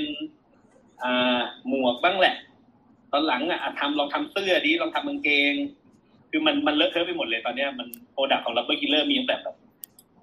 ไฟแช็กปากกา ถุงเท้า ล่าสุดโปรเจกต์ที่เพิ่ง approve อาทิตย์ที่แล้ว เรากำลังจะทำชุดแข่งให้ทีมแข่งรถแบบอย่างเป็นทางการอะไรเงี้ย ก็เป็นงาน collaborate นี่แหละ คือมันมันมันก็เริ่มเลอะเทอะไปกันใหญ่ โดยที่เราก็ไม่รู้เหมือนกันว่ามัน อะไรที่มันพามันมาถึงจุดนี้ได้ มันก็เติบโตแบบค่อยๆเป็นค่อยๆไปออกมาอันนั้นนะเป็นที่มาของ Rubber Killer โดยคร่าวๆนะครับ แล้วก็คล้ายๆชอรีฟเหมือนกันคือเราก็ทำเฟอร์นิเจอร์ด้วยแต่ผมเองเป็นคนที่เวลาทำอะไรผมชอบ ผมชอบทำเอง เรามีความเป็น builder ตัวค่อนข้างสูงอย่างอย่างตอนเราจะทำเฟอร์นิเจอร์ ก็มีคนบอกว่าเฮ้ยมึงก็ไปจ้างโรงงานเมืองจีนทำเลย เพราะว่ามันมีโมเดลสำเร็จรูปอยู่แล้ว แค่เลือกสี แค่เลือกวัตถุดิบ ผมก็บอกเฮ้ยไม่อย่างนั้นมันมันก็ไม่สนุกมันก็ง่ายไปแล้วเราก็ไม่รู้ว่าของมันจะเป็นยังไงเพิ่นผมเป็นคน ผมผมผมเป็นคนชอบทำรถด้วยนะทำรถคือผมชอบซ่อมรถ ผมชอบซื้อบ้านรถมาทำผมก็มีช่างเหล็กที่ที่ทำงานด้วยกันมาหลายปีแล้วผมก็เลยแบบอะถ้างั้นเดี๋ยวมึงทำเก้าอี้พี่สิเราก็ลองผิดลองถูกด้วยการทำเก้าอี้กับช่างซ่อมรถเนี่ยแหละช่างเคาะเหล็กผมเนี่ยจนมันก็กลายเป็นเก้าอี้เป็นเฟอร์นิเจอร์ที่เราทำแล้วก็ลามไปถึงแบบ เป็นโต๊ะเป็นโทรเล่เป็นอะไรแบบ ก็ก็ก็เลยคิดว่าพอฟังเรื่องชอรีฟอะก็เลยอยากจะแชร์นี้ฟังว่าเออเรามีความคล้าย ๆ กันในหลายอย่าง เราเป็นคนสนุก เราไม่ชอบทำอะไรอย่างเดียว ผมเองก็ทำเรื่อง co-branding มาเยอะผมก็ทำกับแบรนด์ใหญ่ๆไม่ว่าจะในประเทศหรือว่าต่างประเทศก็ทำมามากพอสมควร ก็เลยรู้สึกว่าเออมันมีพอมาทำงานด้วยกันกับชอรีฟก็รู้สึกว่าเออมันมัน flow มากเลยมันสนุกมากมันง่ายแล้วมันง่ายด้วยการคุยหรือการสื่อสารกันนะครับ ประมาณนี้ background ผมสรุปว่าเราก็ไม่ได้เป็นสถาปนิกแล้วใช่ไหมครับ ผมผมผมคงเรียกว่าผมเป็นนักออกแบบแล้วกันไม่คงไม่ได้เป็นสถาปนิกซะทีเดียวอะครับ ก็ทำหลายๆอย่างแต่ก็เวลา collab กับท่านอื่นๆหรือว่าแบรนด์อื่นๆ ก็ยังได้ทำงานที่กระโดดออกไปนอกสายอะไรอย่างนี้บ้างไหมครับ คือเวลาเจอโจทย์ที่จะต้องไป co กับแบรนด์อะไรอย่างเงี้ย ก็ ก็ก็นอกสายอย่างอย่างล่าสุดที่ต้องทำทีมแข่งรถเนี่ยก็เป็นเรื่องที่ใหม่มากของชีวิตผมเลยทั้งที่จริงเป็นคนชอบรถ แต่ก็ไม่เคยคิดว่าวันหนึ่งจะต้องออกแบบออกแบบยูนิฟอร์มของทีมรถแข่งอย่างเงี้ย ตอนนี้ก็เลยดู Netflix ยับเลย Formula One เลยเนี่ย ก็ต้องหา reference หาเรื่องที่แบบ เราไม่รู้จักก็ต้องก็ต้อง study ทำกันบ้างก็ก็ใช่อะก็ก็เราได้รู้จักทั้งสองท่านแล้วนะครับ ทีนี้ คือท่านหนึ่งมาจากสวนยางอีกท่านหนึ่งมาจากภูเขานะครับแล้วก็ไปไปเติบโตที่เมืองนอกแล้วก็พอกลับมาปั๊บก็ได้มา collab กันได้มา co co co-with creator นะครับ ซึ่งเป็น concept ของงานอาสาปีนี้พอดี ทีเนี้ยผมอยากรู้ว่าทั้งสองท่านเนี่ยอืมนอกจากท่านประธานเลือกมาแล้วเนี่ย เวลาเรามาเจอกันเนี่ย คือคุยกันยังไงครับ ขอก็อ่าคุณชาลิฟก่อนแล้วกันนะครับ ครับคือมันทำงานร่วมกันได้ยังไงครับประมาณไหน คือจริงๆเบื้องต้นคือผมก็เคยเสียเงินให้กับ Rubber Killer มาก่อนใช่ใช่ก็ก็ก็ก็จริงๆอะครับเหมือนหลังจากที่ที่เราได้มีการประชุมทีมครั้งแรกเนาะพี่จ่อยก็คือว่า เหมือนอารมณ์เหมือนกับว่า ใครจะทักใครก่อนดีช่วงแรกๆเลยอ่าฮะใช่ไหมจำได้ไหมพี่เราก็เลยเป็นแบบพี่ครับผมเองอะไรเงี้ยก็เออแล้วพี่ก็ว่าจะทักเราเหมือนกันไม่มีใครกล้าทักใครก่อน เพราะว่าต่างคนต่างเหมือนไปทำกันบ้านมาก่อนว่า เอ๊ะพี่เขาเป็นยังไงนะอะไรก็เอาเอาจริงๆคือพี่จ่อยก็เป็นแบบไพโอเนียสำหรับผมนะหมายถึงว่าในในยุคที่เหมือนกับว่าเริ่มมีแบบ industrial product design อะไรเงี้ยเราก็เราก็เหมือนแบบ look up to งานแกมาโดยตลอดแล้วกลายเป็นว่า โอ้โหเหมือนกับ เหมือนเป็นเหมือนเป็นตำนานอะพี่นึกออกไหมครับเหมือนเราก็จะคุยยังยังไม่อยากยังไม่อยากตายยังไม่อยากตายตำนานที่ยังมีลมหายใจครับพี่ก็คือเราเราก็เหมือนกับให้เราคือใจจริงแรกๆผมก็กลัวว่าว่าว่าจะว่าเราจะคุย แกแกได้ไหมอะไรอย่างเงี้ยครับ เพราะว่าเหมือนกับว่าเอ่อด้วยตัวผมเองผมก็ก็ก็ไม่แน่ใจว่าเราจะจูนกันติดไหมในในมุมหนึ่งก็ด้วยด้วยที่ด้วยระยะทางที่มันไกลอะไรครับเอ่อแต่พอได้คุยแล้วมันอารมณ์เหมือนกับ เหมือนเหมือนโทษนะมีแมวผมด้วยเหมือนเหมือนอารมณ์เหมือนกับว่ามีคน เป็นคนชอบกินอาหารประเภทเดียวกันเลยนะฮะมันก็เลยกลายเป็นว่าอ้าวคุยกันดูเรื่อง เหมือนแบบมันเป็นคนชอบดูหนังเรื่องเดียวกัน มันก็เลยกลายเป็นว่า พอเราพูดคำหนึ่งเรารู้เลยว่าภาษาที่เขาพูดอ่า น้ำเสียงหรือบุคลิกท่าทางที่เราได้คุยกันผ่านแบบอ่าพวกขับพวกอ่าออนไลน์นะครับคาเมราเราก็รู้ได้เลยว่าเหมือนกับเพราะเราเขาเป็นคนสบายๆผมเองก็ก็เหมือนเหมือนเลยตัดตามน้ำไปอะไรเงี้ยก็เลยสบายไปด้วยเลยเลยครับ ก็จริง ๆ ก็คือว่านกพี่พี่จ่อยเนาะเราไม่ค่อยมีปัญหากันเนาะทำงานเราคุยกันก็ไม่ไม่ไม่ค่อยมีปัญหากันคือมันก็จริง ๆ มันจะก็จะเขินกันครั้งแรก ๆ ที่คุยกันแหละนะครับ อันนี้ก็เรียนตามตรงแต่ว่า คือคือผมเองก็ เคยอ่านบทสัมภาษณ์ของของชารีฟมาก่อน เราก็เราอะพูดตรงๆเลยไม่ได้อวยกันเนาะเราแอบสบายใจเราแบบ โอเคแล้วกูรอดแล้ว ได้ทำงานกับคนนี้ ยังไงงานออกมาดีมาว้าวแน่นอน แล้วก็ พอมันเริ่มคุยงานกันนะครับ มันก็อ่าถ้าสมมติย้อนไปที่คุณอิสราบอกเนี่ยผมเหมือนเป็นเจ้าของบ้านเนาะทรีเป็นดีไซเนอร์แล้วก็มีโจทย์ที่บ้านของผมดันจะต้องมีฟังก์ชันเป็น ASA Shop อะไรเงี้ย ผมว่างานมันเริ่ม flow จากการที่เรามาหาคำจำกัดความร่วมกันของคำว่า ASA Shop คืออะไร ตอนนั้นมากกว่า เราเราเราเราเห็นพ้องกันว่าเฮ้ยถ้ามันเป็นแค่ร้านขาย souvenir เนี่ยมันแบบมัน so boring มากเลยมันแบบอะไรวะ อีกแล้วเหรออะไรเงี้ย แล้วเราก็เริ่มมาหาแบบอะแล้วอย่างนั้นมันมันจะเป็นอะไรดีล่ะ แล้วก็บวกกับความที่แบบเราคุยกันว่าแบบเฮ้ยที่มันงานอาสาครั้งนี้มันเราหายกันไปนานนะ โควิดมันทำให้เกิดอะไรขึ้นบ้าง เพราะฉะนั้นเนี่ยเราจะดึงเรื่องอะไรมาใช้บ้าง แล้ว concept ของไอ้ upcycling จะเอาเข้ามายังไงอะไรเงี้ยมันมันเรื่องของการตีความแล้วก็ต่อยอดคุยไปเรื่อยๆมากกว่า ช่วงช่วงสองสัปดาห์แรกก็คุยกันบ่อยพอสมควรอะเนาะแล้วก็หลังจากนั้นมันแล้วแล้วมันก็จะมีโจทย์เช่นว่า ตอนนั้นเราก็จะเบลอว่าเอาตกลงร้านที่ต้องขายเลยวะเพราะเราถามใครก็ไม่มีใครให้คำตอบเราได้เลย มันก็จะสตาร์ทอยู่นิดนึงอะไรเงี้ย ครับ ครับขอขอขอทั้งสองท่านช่วยช่วยจะพูดก็ได้ผมอยากรู้ว่าตอนนี้การ develop จนออกมามาเป็นตัว pavilion เนี่ยคือเบื้องหลังมันมีอะไรบ้างครับครับก็ก็จริงจริงจริงพอพอเราได้โจทย์น้องพี่สอยก็คือเราเราเราก็เหมือนพยายามจะตีความนะครับ เราพยายามจะแล้วก็สร้างโปรแกรมมันขึ้นมาถ้าตามถ้าตามสาขาวิชาเราก็คิดว่าเรากำลังจะ reprogram ASA Shop ซึ่งเดิมจริงๆแล้วมันคือ retail ถ้าพูดตรงๆก็คือ retail มันมันหนักไปทางร้านหนังสือด้วยซ้ำเพราะว่าผมว่า basic เลยอะผมตอนสมัยผมเป็นนักศึกษาหรือผมทำงานแล้วเนี้ยทุกครั้งที่เราไปงานอาสาหรือทุกที่แรกที่เราจะนัดกับเพื่อนคือบูธแบบ ASA Shop ไหมไปเจอกันที่ร้านอาสา เพราะว่าคือหนึ่งเราไม่รู้เราจะซื้อหรือเปล่า เราก็จะใช้เวลาตรงนั้นในการแบบอ่านหนังสือ หรือเราจะเจอคนรู้จักเจอคนที่คุ้นหน้า เราจะเจอกันที่ ASA Shop เป็นสิ่งแรกเลย ซึ่งซึ่งซึ่งเป็นสิ่งที่ที่ที่มันโผล่ขึ้นมาแบบ pop up ขึ้นมาในหัวเลยว่า เอ้ยภาพเหล่านั้นเนี่ยเราเราจะกำลังเหมือนแบบ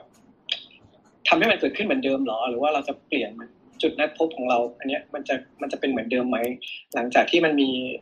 สถานการณ์แบบโควิดอะไรเงี้ยเราไม่ได้เจอกันแบบมานาน เราไม่ได้เจอคนที่เป็นแบบรุ่นพี่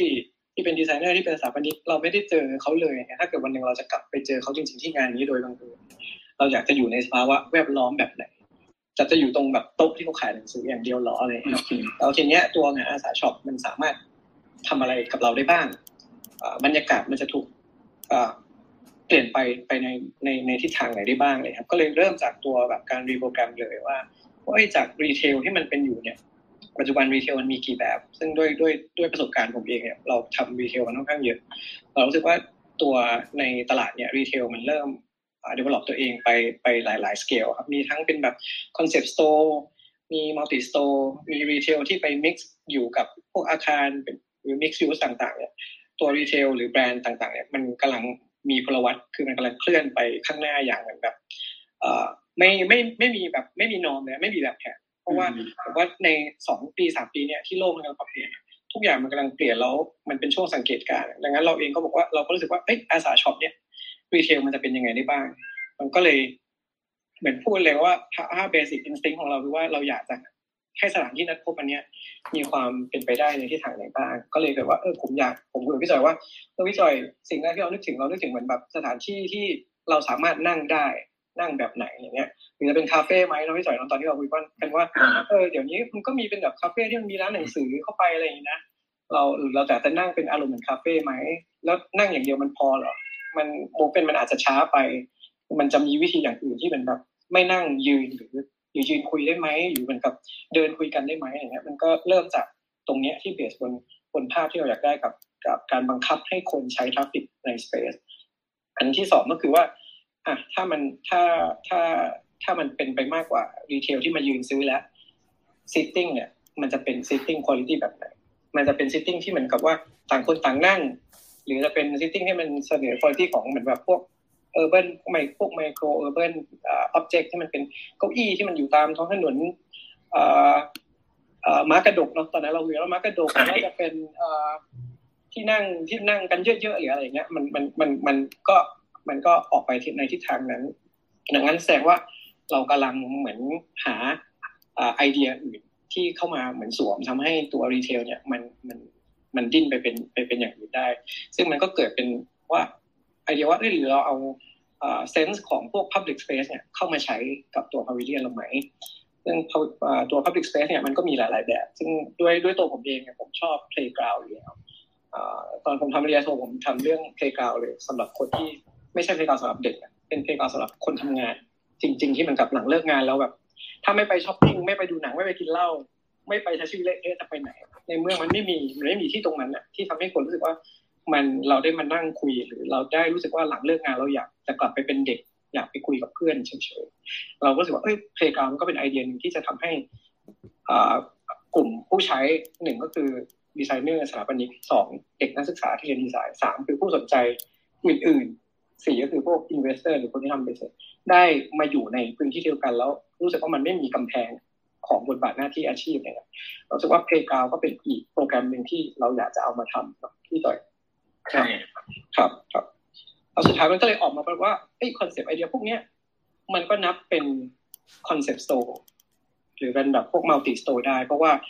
ด้วย requirement เนี่ยเราคิดว่านอกเหนือจาก hard copy หรือ souvenir ที่ที่ที่เป็น product หลัก ๆ ของของอาสาและของสมาคมแล้วครับ ครั้งนี้ก็ในเมื่อเรามี co-creator หลากหลาย แล้วซึ่งมันก็มีเป็นแบบ product design ที่น่าสนใจ เราก็เลยคิดว่าทำไมเราไม่ใช้ พื้นที่หรือโอกาสครั้งนี้ที่ทำให้ทุกคนเอาผลงานตัวเองอะมาแสดง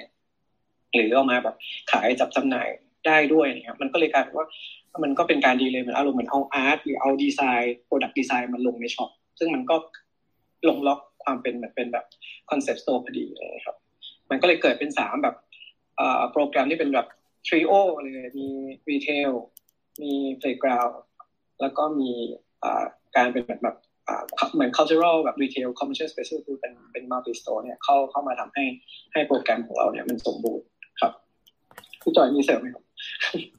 จริงๆชริไปพูดไปครบถ้วนมากเลย ผมไม่ปล่อยให้พี่พูดถูกไหมเออไม่ปล่อยให้พูดเลยผมจะพูดอะไรวะคือคือผมผมผมของผมเนี่ย ผมว่ามันของเราเนี่ยมันมันสนุก แล้วก็ช่วงที่เราพยายามแบบ define หาคำจำกัดความว่า มันคืออะไรวะ คือจริง ๆ เรากังวลกันมากเลยเนาะจำได้ว่าช่วงแรกแบบเฮ้ยให้พื้นที่มาขนาดนี้เลยเหรอหรือแบบ เอ้ย มันจะน่าเบื่อเพราะว่าถ้าแบบขายแต่หนังสือใครไม่ซื้อหนังสือทุกวันนี้ อ่านออนไลน์กันหมดแล้วอะไรเงี้ยคือเราเราพยายามตีโจทย์ไปหลาย ๆ ทิศทางว่าแบบคือแน่นอนที่สุดอะเราไม่อยากให้มันน่าเบื่อเนาะเราไม่ได้พูดทางแรกๆเราไม่ได้คุยว่าแบบ มันจะต้องออกมาว้าวมากเพียงแต่ว่าแบบทำยังไงให้แบบ มันไม่ได้น่าเบื่อขนาดนั้น แล้วทำยังไงให้คนแบบ เราเราจำได้เราพูดถึงแบบเราเราอยากให้มันเป็นแบบมิ팅พอยต์อยากให้คนมันมาเจอกันนัดเจอกันอาจจะไม่ใช่คนที่มาเพื่อซื้อหนังสือ แต่มาเพื่อใช้ Public Space ตรงนี้ร่วมกันโดยไม่เคอะเขินอะไรเงี้ย แล้วก็ถ้ามันมีการซื้อขายเกิดขึ้น หรือมันมีการคลิกดูหนังสือเกิดขึ้น แล้วกลับไปดูออนไลน์ต่อที่บ้านก็ได้หรือไงก็ได้นั่นนั่นถือว่าเป็นโบนัสของพวกเราแล้ว ผมว่างานนี้สำหรับผมมันสนุกตรงที่การตี ตีความของสเปซตรงเนี้ย แล้วก็ตอนหลังเทอริฟก็อ่าโอเคงั้น แบ่งเป็นสามก้อนอย่างนี้อย่างนี้ไม่พี่อะไรเงี้ยมันก็ ผมว่ามันก็สนุกดีแล้วพอมันมันบวกกับคำคำว่า playground เนี่ยมันก็มันเลยทำให้ไอ้นี่เราสปอยมากไปปะเนี่ย มันมันเลยมันเลยทำให้แบบงานมันสำหรับผมงานมันสนุกแล้วก็ก็ก็มีเสน่ห์น่าน่าน่ามาเที่ยวเล่น ซึ่งตัวนี้มันก็เป็นเป็นเหมือนเป็น signature ของตัว rubber killer ด้วยใช่ไหมครับ เออคงไม่ได้ signature ของ rubber killer คงไม่ได้แบบในเชิงแบบ ในเชิงที่มันสัมผัสได้ทางการมองเห็นชัดเจนเป็นรูปธรรมขนาดนั้นนะแต่ว่าถ้าจะถามว่าความความเป็น rubber killer คือความสนุก อันนั้นแหละใช่ เพราะว่าเราทำงานเรางานเราสนุกตลอดมีกิมมิคที่แบบตลกตลกตลอดอะไรเงี้ยครับเอ้ผมผมขออนุญาตครับ ผมแอบมีคำถามนิดนึงฮะพอดีเมื่อกี้ได้ยินทางชาลีฟ ชาลีฟแจ้งมาบอกว่าการทำงานของทั้งสองคนเนี่ยทำง่ายมาก เพราะว่าชอบทานอาหารเหมือนกัน อืมอยากรู้ว่าคืออะไรฮะโนโนโนคิดคิดว่าน้องน่าจะบุฟเฟ่ครับพี่อ๋อโอเคโอเคบุฟฟ่ครับโอเคพี่พี่นึกว่าเราชอบอะไรหลาย ๆ อย่างที่รู้สึกว่ามันกินได้ทีเดียวในหนึ่งมื้อพี่นึกว่าชาลีฟใช่ไหม พี่ต่อยพี่นึกว่าชาลีฟชอบลาบดิบโอ้โหเพราะว่าคุณจ่อยนี่ big fan ของลาบดิบเลยนะ คุณต้องถ้าคุณติดตามเขาคุณจะรู้ว่าที่ไหนแบบ texture เป็นยังไงบ้างคุณอะไรอย่าเอาเรื่องส่วนตัวไปคุยกันนะมันดู hardcore เกินไปดูเรียวร้านอาฟูดฮะ น้องน่าจะพูดถึงว่าเราเราแบบคอเดียวกัน คือจริง ๆ เราไม่เคยคุยกันหรอกนะว่าแบบเฮ้ยชอบดูหนังเรื่องอะไรหรือว่าชอบฟังเพลงอะไรแต่ว่า บางทีอะมันมัน ยิ่งยิ่งเป็นแบบผู้ชายเหมือนกันอะเราว่าแบบมันมันรู้อะซาวมันบอกแบบเออมึงคงไม่ใช่คนที่อยู่บ้านหนุ่มหนุ่มยิ้มยิ้มๆแล้วก็สวดมนต์อะไรอย่างเงี้ยคงเป็นคนแบบดูหนังฟังเพลงชอบไปดูงานศิลปะอย่างเงี้ยเราก็เลยรู้สึกว่ามันมันจูนกันง่าย แล้วก็แบบไม่ต้องมีทรงอะ ไม่ต้องมีฟอร์มเยอะเวลาคุยกันก็คุยกันตรงไปตรงมาทำงานสนุกครับผมมันมันมันมันเหมือนแบบเซนส์ครับพี่เหมือนเหมือนเรามี common sense เดียวกัน อะไรอย่างเงี้ยครับ มันก็ก็เลยเหมือนเหมือนเหมือนเหมือนจับจับทางกันได้ แล้วจริง ๆ เหมือนกับว่าจริงๆมันมันพิสูจน์ได้ด้วยที่เหมือนการเราการที่เราเหมือนกับยกตัวอย่างอ่าเหมือนพอเรามีโจทย์ปุ๊บเรายกตัวอย่างพี่เคยไปที่นี่ไหมพี่จ๋าว่าเอ้ยเดี๋ยวนี้มันก็มีอย่างนี้นะ เราก็เลยรู้ว่ามันกับเอ้ยทางเราแล้วเราน่าจะคุยกันกันกันกันเหมือนแบบรู้เรื่องแล้วก็เหมือนกับว่ารู้เลยว่า คือผมว่าในฐานะที่ที่ผมเหมือนพี่จ่อยเป็นเจ้าบ้านอย่างเงี้ยแล้วผมเหมือนโดนจ้างมาทำงาน ผมก็รู้สึกว่าผมมองลูกค้าออกแหละ แล้วก็รู้สึกว่าเราเราสามารถอ่านเขาออกเลยแล้วผมก็เชื่อว่า พอพอเราอ่านกันออกเนี่ยพี่จ่อยก็เหมือนกับค่อนข้างจะให้ให้อิสระกับผมเหมือนกันในการเหมือนกับคิดหรือเสนอเขาอะไรอย่างเงี้ยเหมือนเจอโอนเนอร์แบบนี้ปั๊บยิ้มละได้ละได้ทางละแต่ผมเจออาร์คิเทคอย่างนี้ผมก็ยิ้มเหมือนกันโอ้ครับหรือหรืออาจจะเพราะเราอยู่ในป่ามันด้วยกันทั้งคู่ตอนเด็กๆก็ได้นะประสบการณ์เอาจริงๆประสบการณ์ในวัยเยาว์มันมันทำให้เราแบบเติบโตมาเป็นแบบนี้ ใช่ใช่ใช่ครับคิดว่าอย่างนั้นแล้วจริง ๆ จริง ๆ ผมว่าด้วย character ของที่บอกว่าสะท้อนความเป็นพี่จ่อยกับสะท้อนความเป็นผมเนี่ยมันมันถูก developต่อครับในในเรื่องของการการคิดงานต่อ เช่นพอพอพอเราได้อ่า core idea ของการแบบเหมือน combine สามโปรแกรมเข้าด้วยกันเนี่ยครับทีนี้เราก็เลยมาจัดการกับตัวว่า aesthetic หรือสุนทรียะที่เราอยากจะให้มันออกมาเนี่ยครับออกมาเป็นยังไงเนี่ยมันก็เลยพูดไปถึงมันกับเฮ้ยแล้ว choice ของ material เราจะจัดการยังไงดีมันก็เลยตกไปเป็นทางพี่จ่อย อันนี้เดี๋ยวให้พี่จ่อยเล่าเลยครับว่าว่าว่าตัว material เนี่ยเราเราคุยกันว่าการที่เราจะ upcycling สิ่งใดสิ่งหนึ่ง หรืออยากจะทำเรื่องของแบบ zero waste หรือหรือการจัดสรรทรัพยากรเราจะทำยังไงด้วยด้วยวิธีการไหนอันนี้เป็นเป็นทางพี่จอยคือพอพอพออะพอพูดเรื่อง material ใช่ไหมฮะเราเราผมเองอะถูกเชิญไปร่วมงานหรือไปทำงานพวกนี้บ่อยมากเพราะว่าผมทำงานกับ กับขยะแล้วกัน แต่ก็หลาย ๆ ครั้งที่ผมจะบอกว่าแบบบางทีมัน มันไม่ได้เป็นแค่ของการไปพิกอัพขยะมาแล้วเรามาทำใหม่มาใช้งานใหม่ ผมว่านั้นมันเป็นเรื่องที่แบบ ไม่ผิดนะ แต่มันอาจจะไม่ถูกเสมอไป มันแล้วแต่โจทย์แล้วแต่บริบทที่เราได้รับมากกว่า คืออย่างอย่างสมมติใครสักคนเชิญผมมาทำพาวิเลียนหรือทำช็อปเขาอาจจะ expect คาดหวังว่า เดี๋ยวมึงก็ไปเอายางรถยนต์มาทำอีกนั่นแหละ ร้านค้ามึงก็จะมีอีโซฟาที่เป็นยางวาง แล้วก็ตัดกระจกมาวางข้างบน แล้วก็มีเบาะวางอะไรเงี้ย ซึ่งผมว่ามันแบบมันโคตรน่าเบื่อ แล้วมันไม่ได้ตอบโจทย์ทุกโจทย์บนโลกใบนี้ เกี่ยวกับการจะพูดว่า upcycling หรือว่า recycle พวกนี้ ผมเลยคุยกับชูวิทย์ว่าแบบเฮ้ยถ้าอย่างเงี้ยเรา เราคิดทั้ง process ได้ไหม คือ material หรือวัตถุดิบที่เราหยิบมาใช้เนี่ย เราอาจจะไม่ได้เอาแบบขยะ เอา waste มาใช้แบบตรงไปตรงมาคือแต่เราคิดใน process ว่าอ่าแล้วผมตีความไปถึงว่าเวลาเรามีอีเวนต์นะผมมองว่างานอาสาที่อีเวนต์ชนิดหนึ่งนะครับมอเตอร์โชว์ทุกอย่าง แล้วเผอิญเราทุกคนคงเคยออกแบบบูธงานพวกนี้อยู่แล้ว สิ่งที่เราเห็นในวันสุดท้ายก็คือ ก็ต้องมีผู้รับเหมามาลือบูธที่เคยสวยงาม แต่มึงก็มีค่าประมาณห้าวันถึงเก้าวัน แล้วหลังจากนั้นก็จะไปกองเป็นขยะอยู่ตาม โกดังใครสักคนหนึ่งไอ้พวกนี้เป็นเรื่องที่เราเห็นกันมาจนชินตาแล้ว ผมว่าเนี่ยแม่งคือแบบโคตรขยะโคตรเวสเลยเราก็เลยคุยกันว่าแบบเฮ้ยจริงๆอะเราไม่ต้องไปเอา material ที่มันรีไซเคิลมาทำก็ได้ เราจะทำเราจะเอาของใหม่ๆเนี่ยมาใช้ เพียงแต่ว่าคิดยังไงให้มันครบถ้วนใน process ของมันว่า โอเคแต่ถ้าใช้เสร็จแล้วจบจากงานอาสาเนี่ยมันไม่ได้เป็นขยะที่กองอยู่ตามโกดังผู้รับเหมานะอะไรเงี้ย มันสามารถนำไปใช้ต่อ อาจจะไม่ทั้งหมด แต่ว่าจำนวนหนึ่งก็ยังดี เพราะเรามองว่าขยะที่เกิดจากงานแฟร์พวกนี้แม่งแม่งคือโคตรขยะเลยสำหรับผมไม่ว่าจะเป็นพรมอะคุณทุกคนน่าจะเคยดีลงานกับ contractor พวกนี้แล้วถ้าพี่จะเช่าพรมราคานี้นะครับ แต่ถ้าพี่ซื้อขาดเลยราคานี้อาจจะเพิ่มอีกนิดนึงพี่เอากลับบ้านไหมแล้วจะเอากลับบ้านมาทำไมครับผมพวกนั้นผมถามหน่อยใช่ไหมสุดท้ายแม่งกลายเป็นขยะเยอะแยะไปหมดเลย เราเราเราพยายามตีโจทย์ เรื่องตรงนี้มากกว่าในเชิงของของ material นะครับครับมันก็เลยออกมาเป็นวิธีการจัดการเรื่องเรื่องของดีไซน์แล้วที่มันเป็นที่มันเป็นเหมือน attraction ว่าเราจะใช้วัสดุแบบไหนดี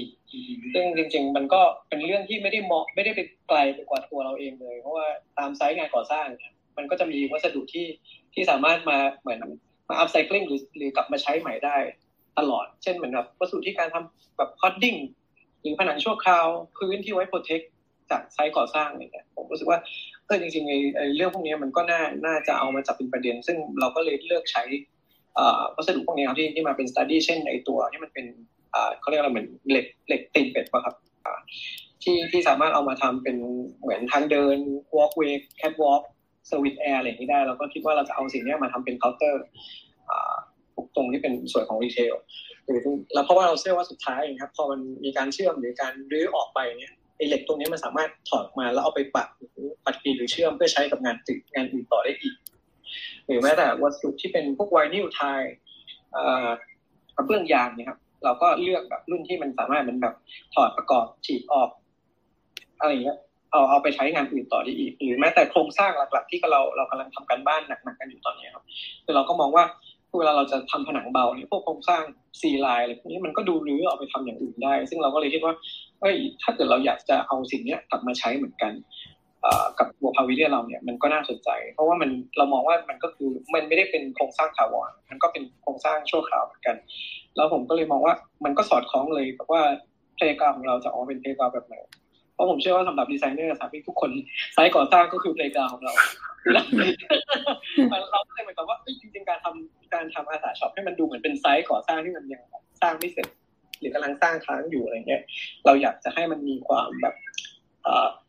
ส่อเสียดในในเชิงแบบนั้นซึ่งถามว่าอันนี้เรามันคือ character ของงานงานที่สตูดิโอคือการเหมือนแบบเอาสิ่งหนึ่งมาเทียบอีกสิ่งหนึ่งการแบบทำลาย perception ที่คนจะคิดว่ามันต้องเป็นแบบนี้แต่เราทำอีกแบบหนึ่งครับ แล้วก็การเล่นกับความรู้สึกเพราะว่าโอ้ทำไมมันดูเหมือนไซต์ก่อสร้าง แล้วผมจริง ๆ ผมก็รู้สึกว่า อันนี้แหละคือคือโจทย์ที่เราจะเอาไปทำต่อได้ยังไง ซึ่งตอนนี้ผมกำลัง study กับกับทีมที่เป็นทีมสร้าง pavilion นะครับว่าว่าด้วยตัวบันไดหรือ station ที่จะให้คนขึ้นไปนั่งหรือเดินขึ้นไปนั่งเป็นกลุ่มเนี่ยถ้าเกิดเราอยากจะประหยัดงบประมาณหรือเราอยากจะทำให้ให้มันสมบูรณ์แบบจริง ๆ ด้วยด้วยวิธีการที่เราจะเอาสิ่งพวกนี้เอาไปใช้ต่อได้ในอนาคตหรือใช้กับงานอีเวนต์อื่นๆเนี่ยเราจะใช้ system แบบไหนได้บ้างซึ่งก็เลยออกมาเป็นเหมือนกับว่า จากที่มันควรจะเป็นโครงเหล็ก เชื่อมแล้วเชื่อมอีกนะมันก็จะมีการแบบสูญเสียที่จะต้องเอากลับไปโรงงาน มีการแบบเพิ่มคาร์บอนใช้พลังงานอะไรเราคิดว่าเอ้ยจริง ๆ มันจะมี system ของการทำ stage ไหมพวกอัฒจันทร์ที่มันจะเป็นเหมือนเป็นโครงกันด้ามที่สามารถมีใช้แบบห้าสิบห้าสิบมาสแต็กกัน หรือมีตัวที่สามารถปรับได้อะไรเงี้ย เราเอามาเรียงกันแล้วทำให้มันเป็นตัวคอมเพลในในพาวิเลียนเรา แล้วก็เราก็ฟินิชชิ่งด้วยวัสดุที่ที่เรารู้สึกว่าที่เราที่เราสนใจเลยครับ เพื่อจะทำให้เหมือนว่าตอนที่รื้อถอนหรือ หรือตอนติดตั้งเนี่ยหนึ่งก็คือประหยัดเวลาสองก็คือว่าสามารถเอาไปใช้ได้อีกนะครับหรือแม้แต่พวกโครงที่เราบอกว่าจะเป็นโครงซีไลน์เนี่ยหรือเราจะเราจะลองเปลี่ยนหรือจะลองมาสลับใช้กับอ่าโครงสร้างที่เป็นพวก scaffolding ก็คือนั่งร้านนะครับซึ่งเราไม่ต้องลงทุนเลยเพราะว่างานสถาปนิกผมเชื่อว่าทุกคนต้องใช้นั่งร้านผมเลยคิดว่าเฮ้ยถ้าเกิดของคนอื่นสร้างเสร็จแล้วสุดท้ายเนี่ยขนนั่งร้านของทุกคนมาเลย เอามาลงที่บูธเราเลยแล้วเดี๋ยวเราเดี๋ยวเรามาทำเป็น structure ชั่วคราวอะไรอย่างเงี้ยอะไรสิ่งอะไรแบบเนี้ยครับที่ที่ที่ที่ที่ผมกำลัง study แล้วก็คิดว่าน่าจะต้อง develop ต่อในในในขั้นตอนถัดไป ซึ่งซึ่งตอนตอนเนี้ยผมก็ปรึกษากับพี่จ่อย ซึ่ง ซึ่งเราก็อัตรีกันนะว่าว่าจริงๆสิ่งนี้มันก็ก็นับเป็นเป็นเมธอดหนึ่งในในในวิธีการจัดการของเรื่องเหมือนกับอัพไซคลิงเรามองเรื่องปลายทางมากกว่าเลยครับว่าว่าสิ่งที่เราทำเนี่ยมันจะ เอาไปถูกต่อยอดหรือต่ออายุมันยังไงได้บ้างเลยครับ แล้วก็ในมุมเรื่องความสวยงามเนี่ยครับ เราก็เหมือนเลือกสีที่เป็นสีแบบที่มันประหลาดเพราะว่าจริงๆอันนี้ขอขอสารภาพเลยครับคือว่า ผมเป็นเลือกผมผมเลือกที่จะ submit งานเนี่ยเป็นคนสุดท้ายของของทั้งหมดของ co-curator เพราะว่าผมอยากรู้ว่าคนอื่นเขาทำอะไรเลยผมรู้ใจว่า เราอาจจะต้องเหมือนกับเหมือนเป็น เหมือนเหมือนเป็นสัตว์ประหลาดที่อยู่ในนั้นอะ ผมก็เลยคิดว่าเออเราอาจจะต้องทำอะไรที่มันโบมากๆ เรารู้สึกว่าถ้าเกิดมันเป็น raw material เนี่ยมันอาจจะดึง attention ไม่พอเราเลยว่าเออหรือเราจะเลือกสีสีใดสีหนึ่ง ที่มาใช้กับเขาที่เราทำให้เรารู้สึกว่าเราเราป๊อปออกมาแล้วต้องเป็นสีที่ยังรู้สึกแบบขี้เล่นสนุกดึงดูด แล้วก็ทำให้ทุกคนป้องกันได้อย่างเงี้ยเราก็ไปดูว่าเฮ้ยสีตามไซส์งานมันมีอะไรบ้างส่วนนี้มันก็จะเป็นสีสะท้อนแสงเนาะที่มาจากแบบตัว wrap tape ที่ไว้ไว้พันแบบ caution สีส้มสีเขียวสะท้อนแสง สีน้ำเงิน สีแดงที่มาจากเหมือนแบบพลาสติกถังพลาสติกหรืออะไรอย่างเงี้ยครับซึ่งเราก็เราก็คุยว่าไอ้สีน้ำเงินน่าจะเป็นสีที่ที่ที่ทำให้ทุกเพศทุกวัยทุกคนน่าจะน่าน่าจะเห็นพ้องต้องกันว่าสีนี้เป็นสีที่ที่ลงตัว เราก็เลยเลือกใช้เป็น monotone เราเราจะไม่เราจะเพราะว่าเราเชื่อว่าหนึ่งก็คือ ด้วยด้วยสีปริมาณสีที่ถูกครอบคลุมด้วยแอเรียทั้งหมดเนี่ยถ้าเป็นสีเดียวเนี่ยผมคิดว่ามันน่าสนใจแล้วมันเรียกร้องให้คนมันร้อยเทนชันให้คนเข้ามาที่นี่ แล้วก็พูดเลยว่ามันกับอ๋อชอบอาสาเหรออยู่ตรงไหน มาเลยที่เป็นสีน้ำเงินล้วนอะผมก็รู้สึกว่าอะอันเนี้ยน่าจะน่าจะตอบโจทย์สองก็คือว่าในเมื่อเราพยายามจัดการกับคอนเทนต์ในนี้ในพูดในฐานะที่เป็น interior design ครับหนังสืออ่า product ของต่างๆ เนี่ย เราเรา control สีสกรีนสีไม่ได้เลยผมรู้สึกว่าการจัดการกับ monotone ที่เป็นสีเดียวเราสร้าง base ขึ้นมาสีหนึ่งผมว่ามันสามารถทำให้เหมือนทำให้ทุกๆ product ที่มันมีความต่างกันเนี่ยเจอกันตรงกลาง แล้วจากที่ผมไป study มันมีเป็นแบบงาน craft งานไม้มันมีหลากหลายสเกลเลยตั้งแต่ชิ้นเล็ก ๆ มากไปจนถึงชิ้นใหญ่ชิ้นกลางผมรู้สึกว่าถ้าเกิดมันเป็นสีที่ plain หรือแบบ raw มากๆเนี่ยมันแทบจะจมมันมันไม่มีอะไรเด็ดไปกว่าใครเราก็รู้สึกว่าเรามองตรงตรงนั้นด้วยว่า concept store มันควรจะทำหน้าที่ที่เหมือนเหมือนผลักทำให้ object นี้มันขับขึ้นมาเลยครับก็เลยเลือกเป็นสีน้ำเงินครับผมไปเจอกัน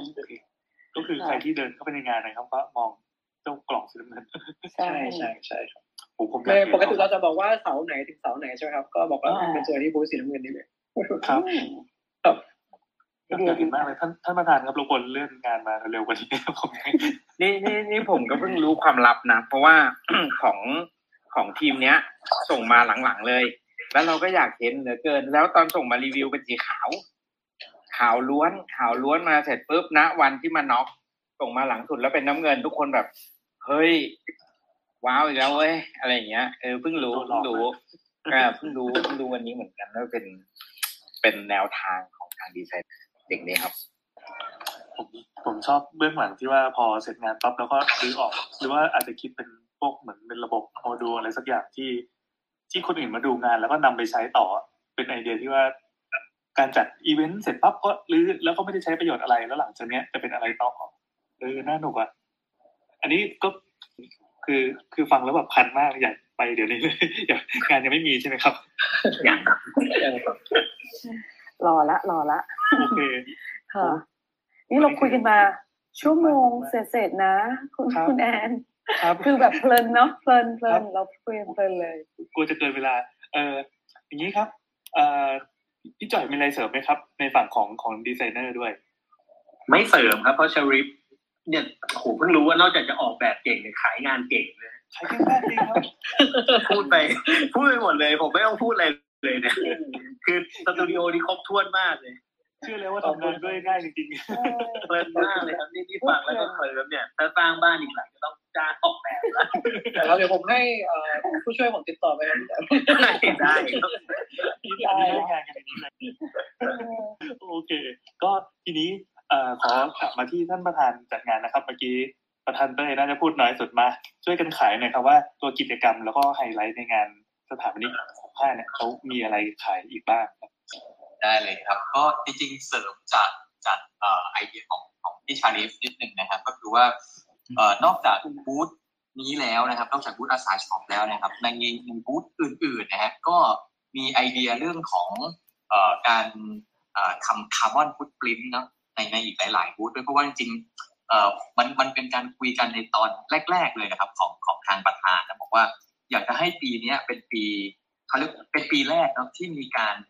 เขาเรียกว่าการออกแบบที่มีการ concern เรื่องของสิ่งแวดล้อมนะครับ ก็คือเหมือนที่พี่ชลิตพูดไปว่าไม่อยากให้สุดท้ายแล้วมันกลายเป็นขยะไปกองที่บ้านใครสักคนหนึ่งนะครับ แล้วก็เพราะฉะนั้นเราก็เลยให้โจทย์นี้ไปนะครับสำหรับสำหรับ 12 บูธนะครับ ซึ่งซึ่งทางพี่จ่อยแล้วก็พี่ชลิตก็เรียกเรียกว่าจริง ๆ แล้วเขาเป็นคนเป็นคนประเภทนี้อยู่แล้วเนาะก็คือว่าเป็นมีไอเดียเรื่องของการ เอ่อเรียกว่าเป็นการทำ upcycling ก็คือว่าหลังจากที่จับจบงานแล้วนี่มันมันสามารถที่จะแปลงสภาพเป็นอย่างอื่นที่ไม่ใช่ขยะนะครับ ซึ่งก็ทำทำทำได้ทำได้ค่อนข้างดีมากนะครับ จริงๆ แล้วในใน 12 บูธเองมันมีการขิงกันด้วยนะฮะในกลุ่มนะครับว่าใครใครจะแบบ carbon footprint น้อยที่สุดอะไรอย่างเงี้ยนะครับ แล้วก็มีโอ้โหมีมีถึงขั้นแบบว่า เรียกว่าไม่เหลือเศษ เรียกว่าเป็น zero waste เลยเนี่ยอย่างอย่างเช่น สมมติว่าเป็นเขาเรียกว่าบูธบูธอาสาเอ่อเวิร์กช็อปใช่ไหมฮะที่แบบเอ่อเป็นเอารถเข็นนะฮะเป็นเหมือนกับเอารถเข็นที่เขาขายพวกเออส้มตำขายก๋วยเตี๋ยวอะไรพวกนี้ครับของของคนที่ที่เป็นพ่อค้าแม่ค้าเนี่ยมาเป็นมาเป็นตัวเครื่องมือในการแสดงนิทรรศการ แล้วพอจบงานปุ๊บก็ก็สามารถที่จะกลายไปเป็นเครื่องมือในการทำมาหากินได้ ก็คืออันนี้ร้อยเปอร์เซ็นต์เลยไม่มีไม่มีเวสเลยอะไรประมาณนี้ซึ่งก็ ก็ขิงกันใหญ่เลยครับในกลุ่มนี้ก็ใครจะจะเดี๋ยวเดี๋ยววันที่ 26 เมษาเนี่ยก็คือวันแรกของงาน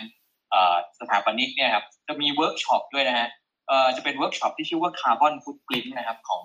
เป็นของอออาจารย์ท่านหนึ่งนะครับชื่ออาจารย์เล้งนะครับ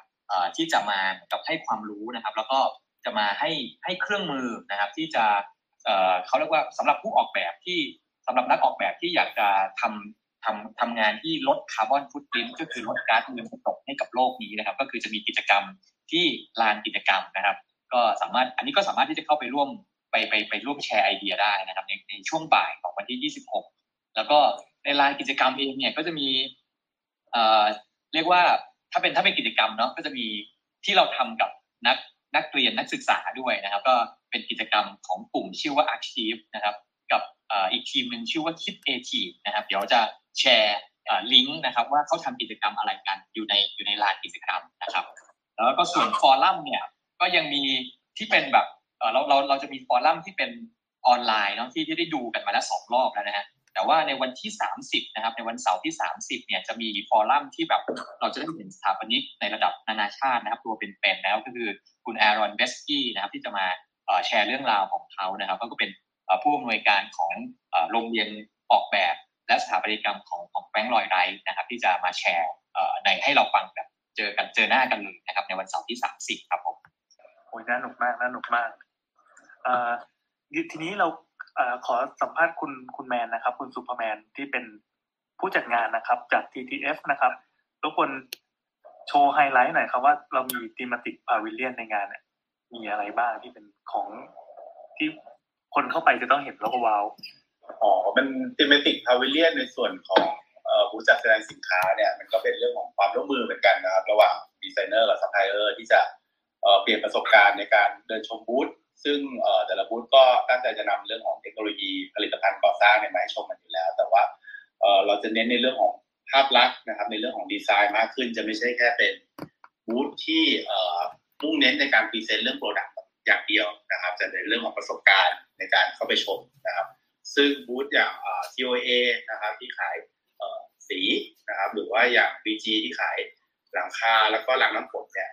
ใครที่เคยชมบูธเหล่านี้ในปีก่อนก่อนๆเนี่ยก็จะเห็นเลยว่าประสบการณ์ที่จะได้รับในปีนี้มันเปลี่ยนไปเลยนะครับ จริงๆผมเองก็ก็รอดูของทาง ASA shop เหมือนกันนะครับ เพราะว่าปกติเนี่ยงานสถาปนิกตลอดที่ผ่านมาเนี่ย ASA shop มันจะทำหน้าที่เป็นเหมือน merchandising มันจะ เรื่องของเป็นเรื่องของการขาย souvenir ต่างๆนะครับแต่ว่าแล้วก็มันเป็นพื้นที่ที่เรียกว่าคนทั่วไปเข้าถึงได้ง่ายมากเลย เพราะว่าแบบใครๆมาก็ได้ แล้วก็จะมีแฟนคลับที่สะสม souvenir เนี่ยของงานสถาปนิกแต่ละปีนะครับ ที่มารอซื้อนะครับแต่ว่าปีนี้นอกจากตัวของโซวิเนียเองที่มันออกแบบมาได้น่าสนใจแล้ว แล้วก็น่าสะสมนะเนี่ยผมว่าจากที่ผมเห็นแล้วก็ฟังทางคุณชลีแล้วก็คุณจ่อยเล่าเรื่องมาเนี่ยคือ พื้นที่ตรงนี้มันไม่ได้ทำหน้าที่ให้การขาย การขายโซวิเนียผมรู้สึกว่ามันจะให้ประสบการณ์อื่นๆเพิ่มเติมสำหรับผู้ชมงานนะครับ ในการที่มันจะเป็นพื้นที่ที่มาใช้สอยได้มากกว่า ที่จะเป็นแค่ว่าเออมาซื้อสินค้าแล้วก็เดินออกไปรอดูครับรอดูเอ่อทีนี้ก็น่าจะเป็นช่วงท้ายๆแล้วนะครับคุณมุ้มก็ใช่ค่ะเราเรียกว่ามาชวนไหมชวนไหมใช่เดี๋ยวผมใช่เสริมนิดนึงได้ไหมครับว่ามันมีได้ EP หน้าเนี่ยเราจะมีเรื่องของ thematic pavilion ที่ผม พูดไปเนี่ยจะมีทั้งดีไซเนอร์นะครับแล้วก็ซัพพลายเออร์นะครับก็คือทาง GDL Laminate นะครับกับดีไซเนอร์เชอร์เมเกอร์นะครับมาร่วมพูดคุยด้วย ก็จะเป็นไฮไลท์นะครับของพื้นที่การจัดงานในปีนี้อ่าดีครับค่ะผมชอบฟังแนวแบบ process การคิดแล้วก็ออกมาเป็นตัวชิ้นงานอะฟังแล้วก็ว้าวทุกทีเลย ได้ครับเดี๋ยวรอฟังรอฟังที่พี่สามเนาะครับใช่ใช่ใช่แค่คือทุก EP เนาะคุณแอนมุมว่ามันเอ่อเขาเรียกอะไรมี story นะคะ แต่ละ EP นี่มีเรื่องสนุก จริง ๆ EP นี้ก็สนุกนะ สนุกมากเลยนี่เพลินเลยนะนะคะคือมีเวลาต่อเนี่ยอาจจะต่อกันได้ยาวด้วย แต่ว่าใน session เนี้ยเราอยากจะให้เอ่อผู้ฟังข้างล่าง มีอะไรสงสัยอยากพูดคุยเพิ่มเติมนะคะ อยากคุยวันนี้นี่โอ้โหคุณชาลิฟมานะตัวเป็นๆ พี่จอยด้วยอะไรด้วยเนี่ยนี่เขาเรียกว่า top form ของวงการเลยนะ ยกมือคุย ยกมือถามกันได้เลยนะคะ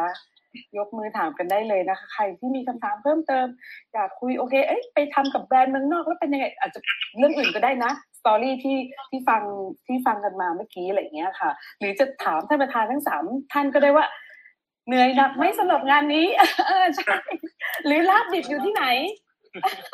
ขอถามท่านประธานครับผมใช่ไหมผมมี submit ได้ไหมครับเมื่อกี้เห็นพี่พี่เราว่ามีคนทำแบบ zero แบบ zero เลยผมจะขอจะขอ resubmit designรอเล่นครับอะถามกันเองได้ค่ะถามกันเองได้ชอบบรรยากาศการแบทเทิลแบบนี้นะใช่ใช่ใช่ค่ะ ก็ใครมีคำถามยกมือถามนะคะยกมือถามแล้วพูดคุยกันได้บอกเลยว่าเซสชันเรานี่สนุกสนานนะคะ แล้วก็แบบพอฟังแล้วเนี่ยแหมอยากให้ถึงวันงานเร็วๆมากจริง ๆ มันไม่คือมันมันเป็น experience เนาะในเรื่องพวกนี้อะไรเงี้ยเราอยากจะ ไปสัมผัสมันแล้วก็ไปพบเจอนะคะเพราะมันเป็นเป็นงานที่เราคิดถึงด้วยเพราะว่าห่างหายกันมานานโอ้เพราะโควิดใช่ใช่จริง ๆ เลย ใช่จริงๆเลย แล้วไปเจอกันที่กล่องสีน้ำเงินเนาะวันนี้เราเฉลยแล้วนะนะคะเดี๋ยวผมโอเคผมอะค่ะย้ำอีกทีนะครับ ตัวงานสถานที่ 65 นะครับ วันที่ 26 เมษายนถึง 1 พฤษภาปีนี้นะครับ ที่ Challenger Hall นะครับ1ถึง3ที่ Impact นะครับ เริ่ม 10 โมงถึง 2 ทุ่มทุกวันจ้ะ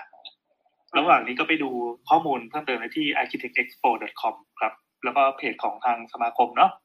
ค่ะ ก็มีคำถามไหม่เอ่ย ถ้ายังไงเราอาจจะเดี๋ยวอาจจะทิ้งท้ายไหมเพราะว่าเราก็รบกวนเวลามาแล้วก็อาจจะประมาณสักชั่วโมงครึ่งในการจัดเซสชันครั้งนี้นะคะ แล้วเดี๋ยวเรามีใช่แล้วเดี๋ยวเรามี F3 อย่างที่คุณแมนว่าว่า อุ้ยเดี๋ยวจะสนุกอีกเดี๋ยวเราลองมาต้องตั้งตารอกันเลย ทีนี้ให้แต่ละท่านทิ้งท้ายสำหรับเอ่องานนี้ละกันว่า เอ้ยมา เราต้องมามาสัมผัสประสบการณ์อะไรที่สนุกสำหรับการกลับมาอีกครั้งหนึ่งของงานสถาปนิกครั้งนี้นะคะ อ่า อาจจะเริ่มที่ เออถ้ามุมเลือกเนี่ยมุมเลือกเริ่มเนี่ยผู้อาวุผู้อาวุโสน้อยสุด อะพี่ราชิตเลยนะคะพี่เชิญเลยค่ะอุตส่าห์ดีใจคนแรกเลย เชิญชวนนะครับ คือปีนี้ครับ มันอาจจะเป็นปีที่มีความแบบหลากหลายนะครับ แล้วก็อาจจะมีรูปแบบที่อาจจะอาจจะแตกต่างนะครับ แต่เรารู้สึกว่าปีนี้มันเป็นการทำงานที่ใช้คนแล้วก็ใช้ใช้แรงกันค่อนข้างเยอะครับ แล้วก็ไอเดียค่อนข้างเยอะ มันก็เลยอาจจะมีความแบบ เอ๊ะแปลกใหม่ แต่รับรองว่าถ้าเข้ามาเห็นของจริงเนี่ย มันจะรู้สึกว่าแบบเหมือนเราเข้ามาเดินชมนิทรรศการศิลปะนิทรรศการที่เกี่ยวกับงานสร้างสรรค์ มากกว่าที่จะเป็นงานสถาปนิกทั่วไปเนี่ยครับ ก็ถูกใจไม่ถูกใจก็ลองดูนะครับ แต่อยากให้ไปครับ ค่ะ ครับ ท่านถัดไปใครจะเป็นอาสาเบอร์สองคะสำหรับเราพี่คุยเลยครับพี่คุยก้มหน้าครับห้ามชวนไปร้านลาบดิบนะ เนี่ยผมผมติดตามเขาจนผมไม่ไม่ทานนะ แต่ผมดูแล้วมันตอนเนี้ยอยากชิมละ คือรู้สึกว่าแบบเฮ้ยมันมีอะไรคือคือมันมีอะไรเยอะกว่าที่เรามองเห็นไงผมก็รู้สึกที่มันมันน่าสนใจละประเด็นของผมก็น่าจะเป็นเรื่องของความน่าสนใจที่ทั้งสองคนเนี่ย อันนี้แค่คู่เดียวนะแค่คู่เดียวที่เขาทำงานกัน คือลองนึกดูว่าคนมีของยี่สิบสี่คนน่ะ อืม นักขมังขมังเวททุกคนน่ะ แล้วก็มานั่งไล่มนสร้างตัวพาวิเลียนขึ้นมาเนี่ย ผมคือคือผมสัมผัส บางกลุ่มเนี่ยเราต้องเราต้องยอมรับว่าเราแยกกันทำงานเนาะประธานแต่ละคนช่วยดูแลกันแต่ละกลุ่มเนี่ยกลุ่มเนี้ยผมไม่เคยนั่งฟังความคิดของเขาแต่พอมานั่งฟังวันนี้เรารู้สึกว่าโอ้เออไอสิ่งที่เอาพุทที่เรามาเห็นเนี่ย ถ้าเราไม่ได้รู้สตอรี่มันก็คือมันก็คือโอเคบูธเท่ๆบูธหนึ่งเนาะแต่ว่าพอเราฟังความคิดของเขาแล้วเรารู้สึกว่าโอ้กว่ามันจะออกมาได้ขนาดนี้เนี่ย มันมันมันใช้พลังของแต่ละคนเยอะพอสมควรแล้วแต่ละคนที่เราเชิญมาก็คือจอมพลังทั้งนั้นเลย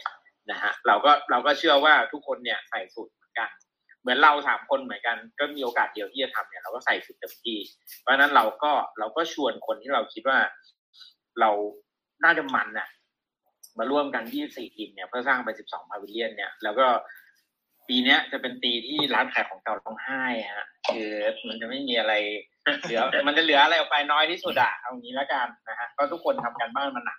พอสมควรนะครับ ก็อยากจะให้ไปเห็นว่าวิธีการคิดแนวแนวทางใหม่ของการจัดอีเวนต์นะฮะแนวทางใหม่ของการทำพาวิเลียน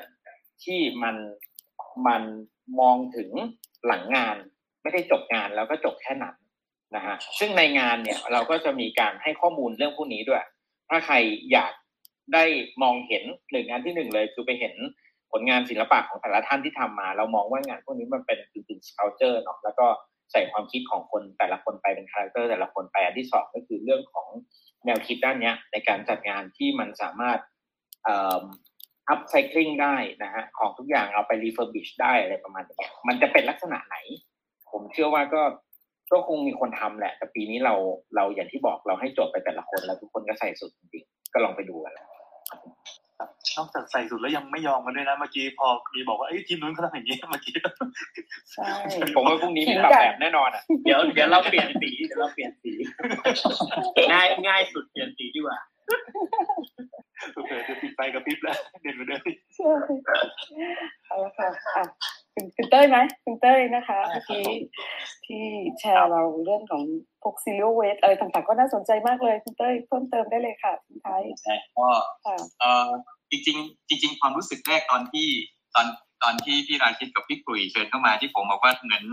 พี่น้อยวงครูกับพี่เสกโลโซครับ คือพอพอฟังพอฟังวันนี้แล้วเนี่ยผมรู้สึกว่าพี่ทั้งสองท่านเนี่ยเป็นเป็นเหมือนพี่น้องโอเอซิสอะฮะ เป็น character กับนม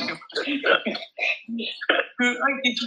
จริงเขาไม่ได้มาฟัดกันว่ะ จริงๆเขาเป็นเขาเป็นพี่น้องที่มีที่ความคิดคล้ายๆกัน แล้วก็เตรียมไปฟัดคนอื่นน่ะ ผมผมเออพอฟังแล้วมันรู้สึกแบบนั้นนะฮะแล้วก็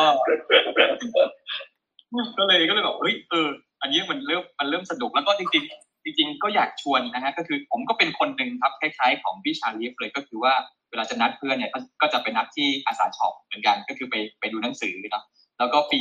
ปีนี้น่าจะเป็นเป็นปีที่พิเศษกันนึงก็คือว่าในอาสาช็อปเนี่ยจะมีผลิตภัณฑ์ของเอ่อเรียกว่า creator นะฮะ creator ก็คือทั้งทั้ง 12 creator เนี่ยก็มีเอ่อมีผู้ที่ส่งผลิตภัณฑ์ที่เรียกว่าเป็น เอ่อ limited edition สำหรับงานสถาปนิกครั้งนี้โดยเฉพาะนะครับ ก็อยากจะชวนให้อย่างน้อยไปดูคอลเลกชันที่พิเศษในงานก็ก็เรียกว่าน่าสนุกแล้วนะครับ ขอบคุณค่ะ อยากไปแล้ว ใช่อะค่ะ ทีนี้เราให้เอ่อทาง creator ของเราทิ้งท้ายนะคะ ก็อาจจะขอเป็นขอเป็นทางทางทางทางพี่จอยของเราก่อนก็ได้ค่ะ แล้วว่าเดี๋ยวเอิ่ม จริง ๆ อยากจะจริง ๆ อยากจะให้คนที่ top form สุดจะปิดท้าย หรือว่าเราจะคุณแมนปิดท้ายก่อนเอาไงดีคุณแอนหรือว่าให้ creator สุดท้ายก็ได้ครับใช่ใช่โอเคค่ะเพราะว่าเขา top form มาตลอดไงนะเราต้องแบบว่าให้เขาทิ้งท้ายละ โอเคคุณแมนอยากจะฝากอะไรสำหรับงานที่บ้านใช่ไหมคะก็อยากจะเชิญชวนนะครับ ให้เอ่อไปชมงานเพราะว่างานเองก็ไม่ได้จัดสองปีนะครับคืองานสถาปนี้เองก็เป็น เป็น annual meeting ของคนในวงการอยู่แล้ว แล้วก็ปีนี้มันพิเศษกว่าที่ว่าเอ่อมันมีเรื่องของงานงานสร้างสรรค์นะครับ แล้วก็มีเรื่องของเทคโนโลยีผลิตภัณฑ์ก่อสร้าง มีเรื่องของนวัตกรรมการออกแบบนะครับ การที่เราอยู่ในออนไลน์มาช่วงสองปีที่ผ่านมาเนี่ย ปีนี้เราจะได้กลับมาพูดคุยเจอกันแลกเปลี่ยนประสบการณ์กันแล้วก็ได้ปฏิสัมพันธ์กันในงาน แล้วก็เป็นเวทีที่ทุกคนจะได้กลับมา enjoy กับ รรยากาศ แล้วก็สิ่งที่มันเกิดขึ้นในงานอีกครั้งหนึ่งเดี๋ยวเชิญชวนไปนะครับ 26 เมษายนถึงเดือนพฤษภาคมครับผมโอเค ขอบคุณค่ะ เรารอเลยนะนะคะ โอเค พี่จอยค่ะ ทิ้งท้ายอะไรสำหรับงานนี้ค่ะ ก็ ก็เดี๋ยวก็คงชวนไปเที่ยวนะครับ ในฐานะที่เป็นสถาปนิกกลายพันธุ์แล้วกันไม่ได้เขียนแบบมานานแล้ว ก็ขอบคุณทางสมาคมที่ที่ชวนมาร่วมทำงานสนุกสนุกๆอะนะครับ แล้วก็อยากจะให้ ไปเที่ยวที่ที่บูธที่เราทำกัน แล้วก็ไปดูว่าตกลงมันจะเป็นสีน้ำเงินหรือเปล่า เดี๋ยววางสายไปอาจจะต้องขอคุยกับชูริอีทีว่ามันไม่เซอร์ไพรส์แล้วว่ะเขารู้หมดแล้ว อาจจะต้องเปลี่ยนสีอะไรอย่างเงี้ย ก็ก็ประมาณนั้นนะครับ ก็ชวนไปเที่ยวไปไปเจอกัน ผมเองก็ก็ผมก็ไปอยู่บ่อยๆเนาะถึงแม้จะไม่ได้เป็นสถาปนิกซะทีเดียวแล้วแหละ ก็ไปเจอเพื่อนๆพี่ๆอยู่บ่อยๆก็ ก็ไม่ได้จัดมาสองสามปีแล้วมั้งครับ ก็คงเป็นโอกาสที่ดีที่ได้กลับไปเจอกันครับ สุดท้ายครับเชิญครับคุณจอยครับพระเอกของเราโอ้โหยากเลยนะเออเอาเป็นว่าเหมือนกับผมว่าผมว่าก็ก็อยากจะเชิญมาครับ แล้วก็จริงๆผมผมกับพี่จ่อยครับ มองมองว่างานดีไซน์ของเราครั้งนี้ครับ ก็คือว่า มันอาจจะถูกใจหรือไม่ถูกใจอย่างเงี้ย ผมผมว่ามันมันมัน นอกเหนือจากนั้นนะที่ที่เรามองว่าเราอยากจะแค่ ถือว่าครั้งนี้เป็นโอกาสที่เราได้ได้เหมือนกับว่าได้นำเสนออะไรใหม่ๆครับแล้วก็ได้อยากจะให้ทุกคนที่เข้ามาครับไม่ว่าจะเป็นอ่พี่ๆสถาปนิกเองเพื่อนๆน้องๆที่ที่เรียนดีไซน์คนที่สนใจเรื่องงานดีไซน์ครับเราเราอยากจะบรรลุเป้าหมายเรื่องของ experience ประสบการณ์มากกว่า เราอยากจะให้รู้สึกว่าบูธอันเนี้ยเป็นเหมือนเป็นเหมือนคำถามปลายเปิดครับให้ทุกคนคิดว่าเหมือนกับ เฮ้ยถ้าเกิดว่าเรามีโอกาสได้ทำอะไรสักครั้งหนึ่งเนี้ยเราอยากจะอยากจะลองนำเสนอรูปแบบแบบเนี้ยในในรูปแบบยังไงได้บ้าง หรือเรามองว่าโจทย์โจทย์หนึ่งสถานที่สถานที่หนึ่งที่เป็นบ้านของเราหรือเป็นพื้นที่ของเรา ถ้าวันหนึ่งมันถูกเปลี่ยนไปเป็นอย่างอื่นมันทำหน้าที่อย่างอื่นได้ มันจะเป็นอะไรได้บ้าง แล้วก็เอ่อผมก็คาดหวังนะครับว่าว่าว่าไม่ไม่มากก็น้อยอะผมคิดว่าผมอยากเห็นภาพที่เหมือนกับว่า เหมือนที่ผมตอนผมยังเป็นแบบ ดีไซเนอร์เด็ก ๆ อยู่หรือยังเป็นแบบนักศึกษาที่เหมือนกับว่าโอ้ไปเปิดหนังสืออาษาหรือเปิด art4d เปิดอย่างเงี้ยแล้วมันแบบเฮ้ยเราได้เจอดีไซเนอร์ตัวจริงสถาปนิกตัวจริงอยู่ในร้านเดียวกับเราอะไรเงี้ย แต่ว่าตอนนั้นเราสึกว่าเรายืนอยู่กับเขาในระยะห่างแต่คราวเนี้ยเราเราคงได้เจอเขาในบริบทที่มันเปลี่ยนไปในในบริบทที่แบบเขานั่งอยู่ข้างๆเรา หรือเขานั่งคุยกับเพื่อนเขาอย่างแบบสบายๆเนี่ยผมรู้สึกว่า ผมอยากให้ให้ทุกคน ลองไปดูว่าว่าว่าบรรยากาศแบบนั้นบรรยากาศแบบนั้นแบบนั้นมันเป็นยังไงมากกว่าครับเรียนเชิญครับ ทุกคนครับผมขายกินจริงด้วยสวัสดีครับขอบคุณค่ะ ก็ขอบคุณนะคะ ขอบคุณจริงๆก็ต้องขอบคุณทุกท่านน้องงานวันนี้ที่แบบสละเวลามา แล้วก็มาเล่าเรื่องราวสนุกๆให้ให้กับทางเราฟังนี่คือชั่วโมงครึ่งนี้เรียกว่าแบบเอ่อเรื่องราวต่างๆเนี่ยคืออยากจะเห็นของจริงแล้วนะคะสำหรับงานที่จะเกิดขึ้นในปลายเดือนเมษายนะคะ 26ถึง1 26เมษายนถึง 1พฤษภานะคะ ที่ Challenger Hall Impact นะคะ แล้วก็เราอาจจะต้องขอฝากติดตามสำหรับ F3 นะคะ ซึ่งเดี๋ยวเราจะขยายความเรื่องของ Thematic Pavilion นะคะ คุณแนนเราจะพูดกันเต็มๆนะคะ แล้วก็ถ้ามีเสียงเรียกร้อง อยากจะคุยกับครีเอเตอร์อื่นๆอีกนะ เดี๋ยวเราค่อยว่ากันเนาะเพราะว่าเรื่องราวแต่ละสตอรี่ของแต่ละ คู่เนี่ยโหสนุกมากนะคะ แค่คู่นี้ก็มันละสำหรับคืนนี้นะคะ ต้องขอบพระคุณสำหรับสปิเกอร์ทุกท่านนะคะ คืนนี้แล้วก็ขอบคุณคนฟังด้วยนะคะ ขอบคุณมากนะคะ สวัสดีค่ะ สวัสดีค่ะสวัสดีครับ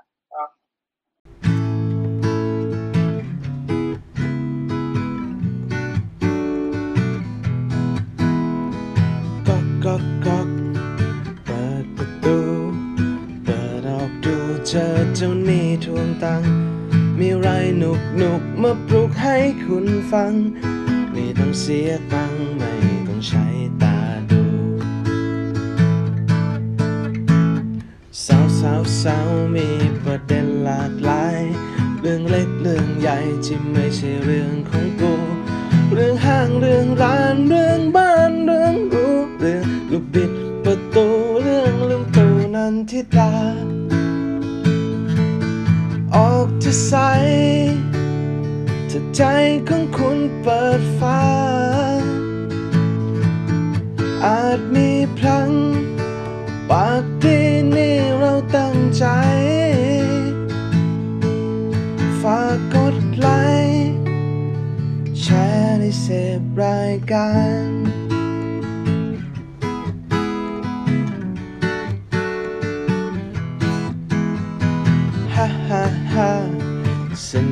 จัง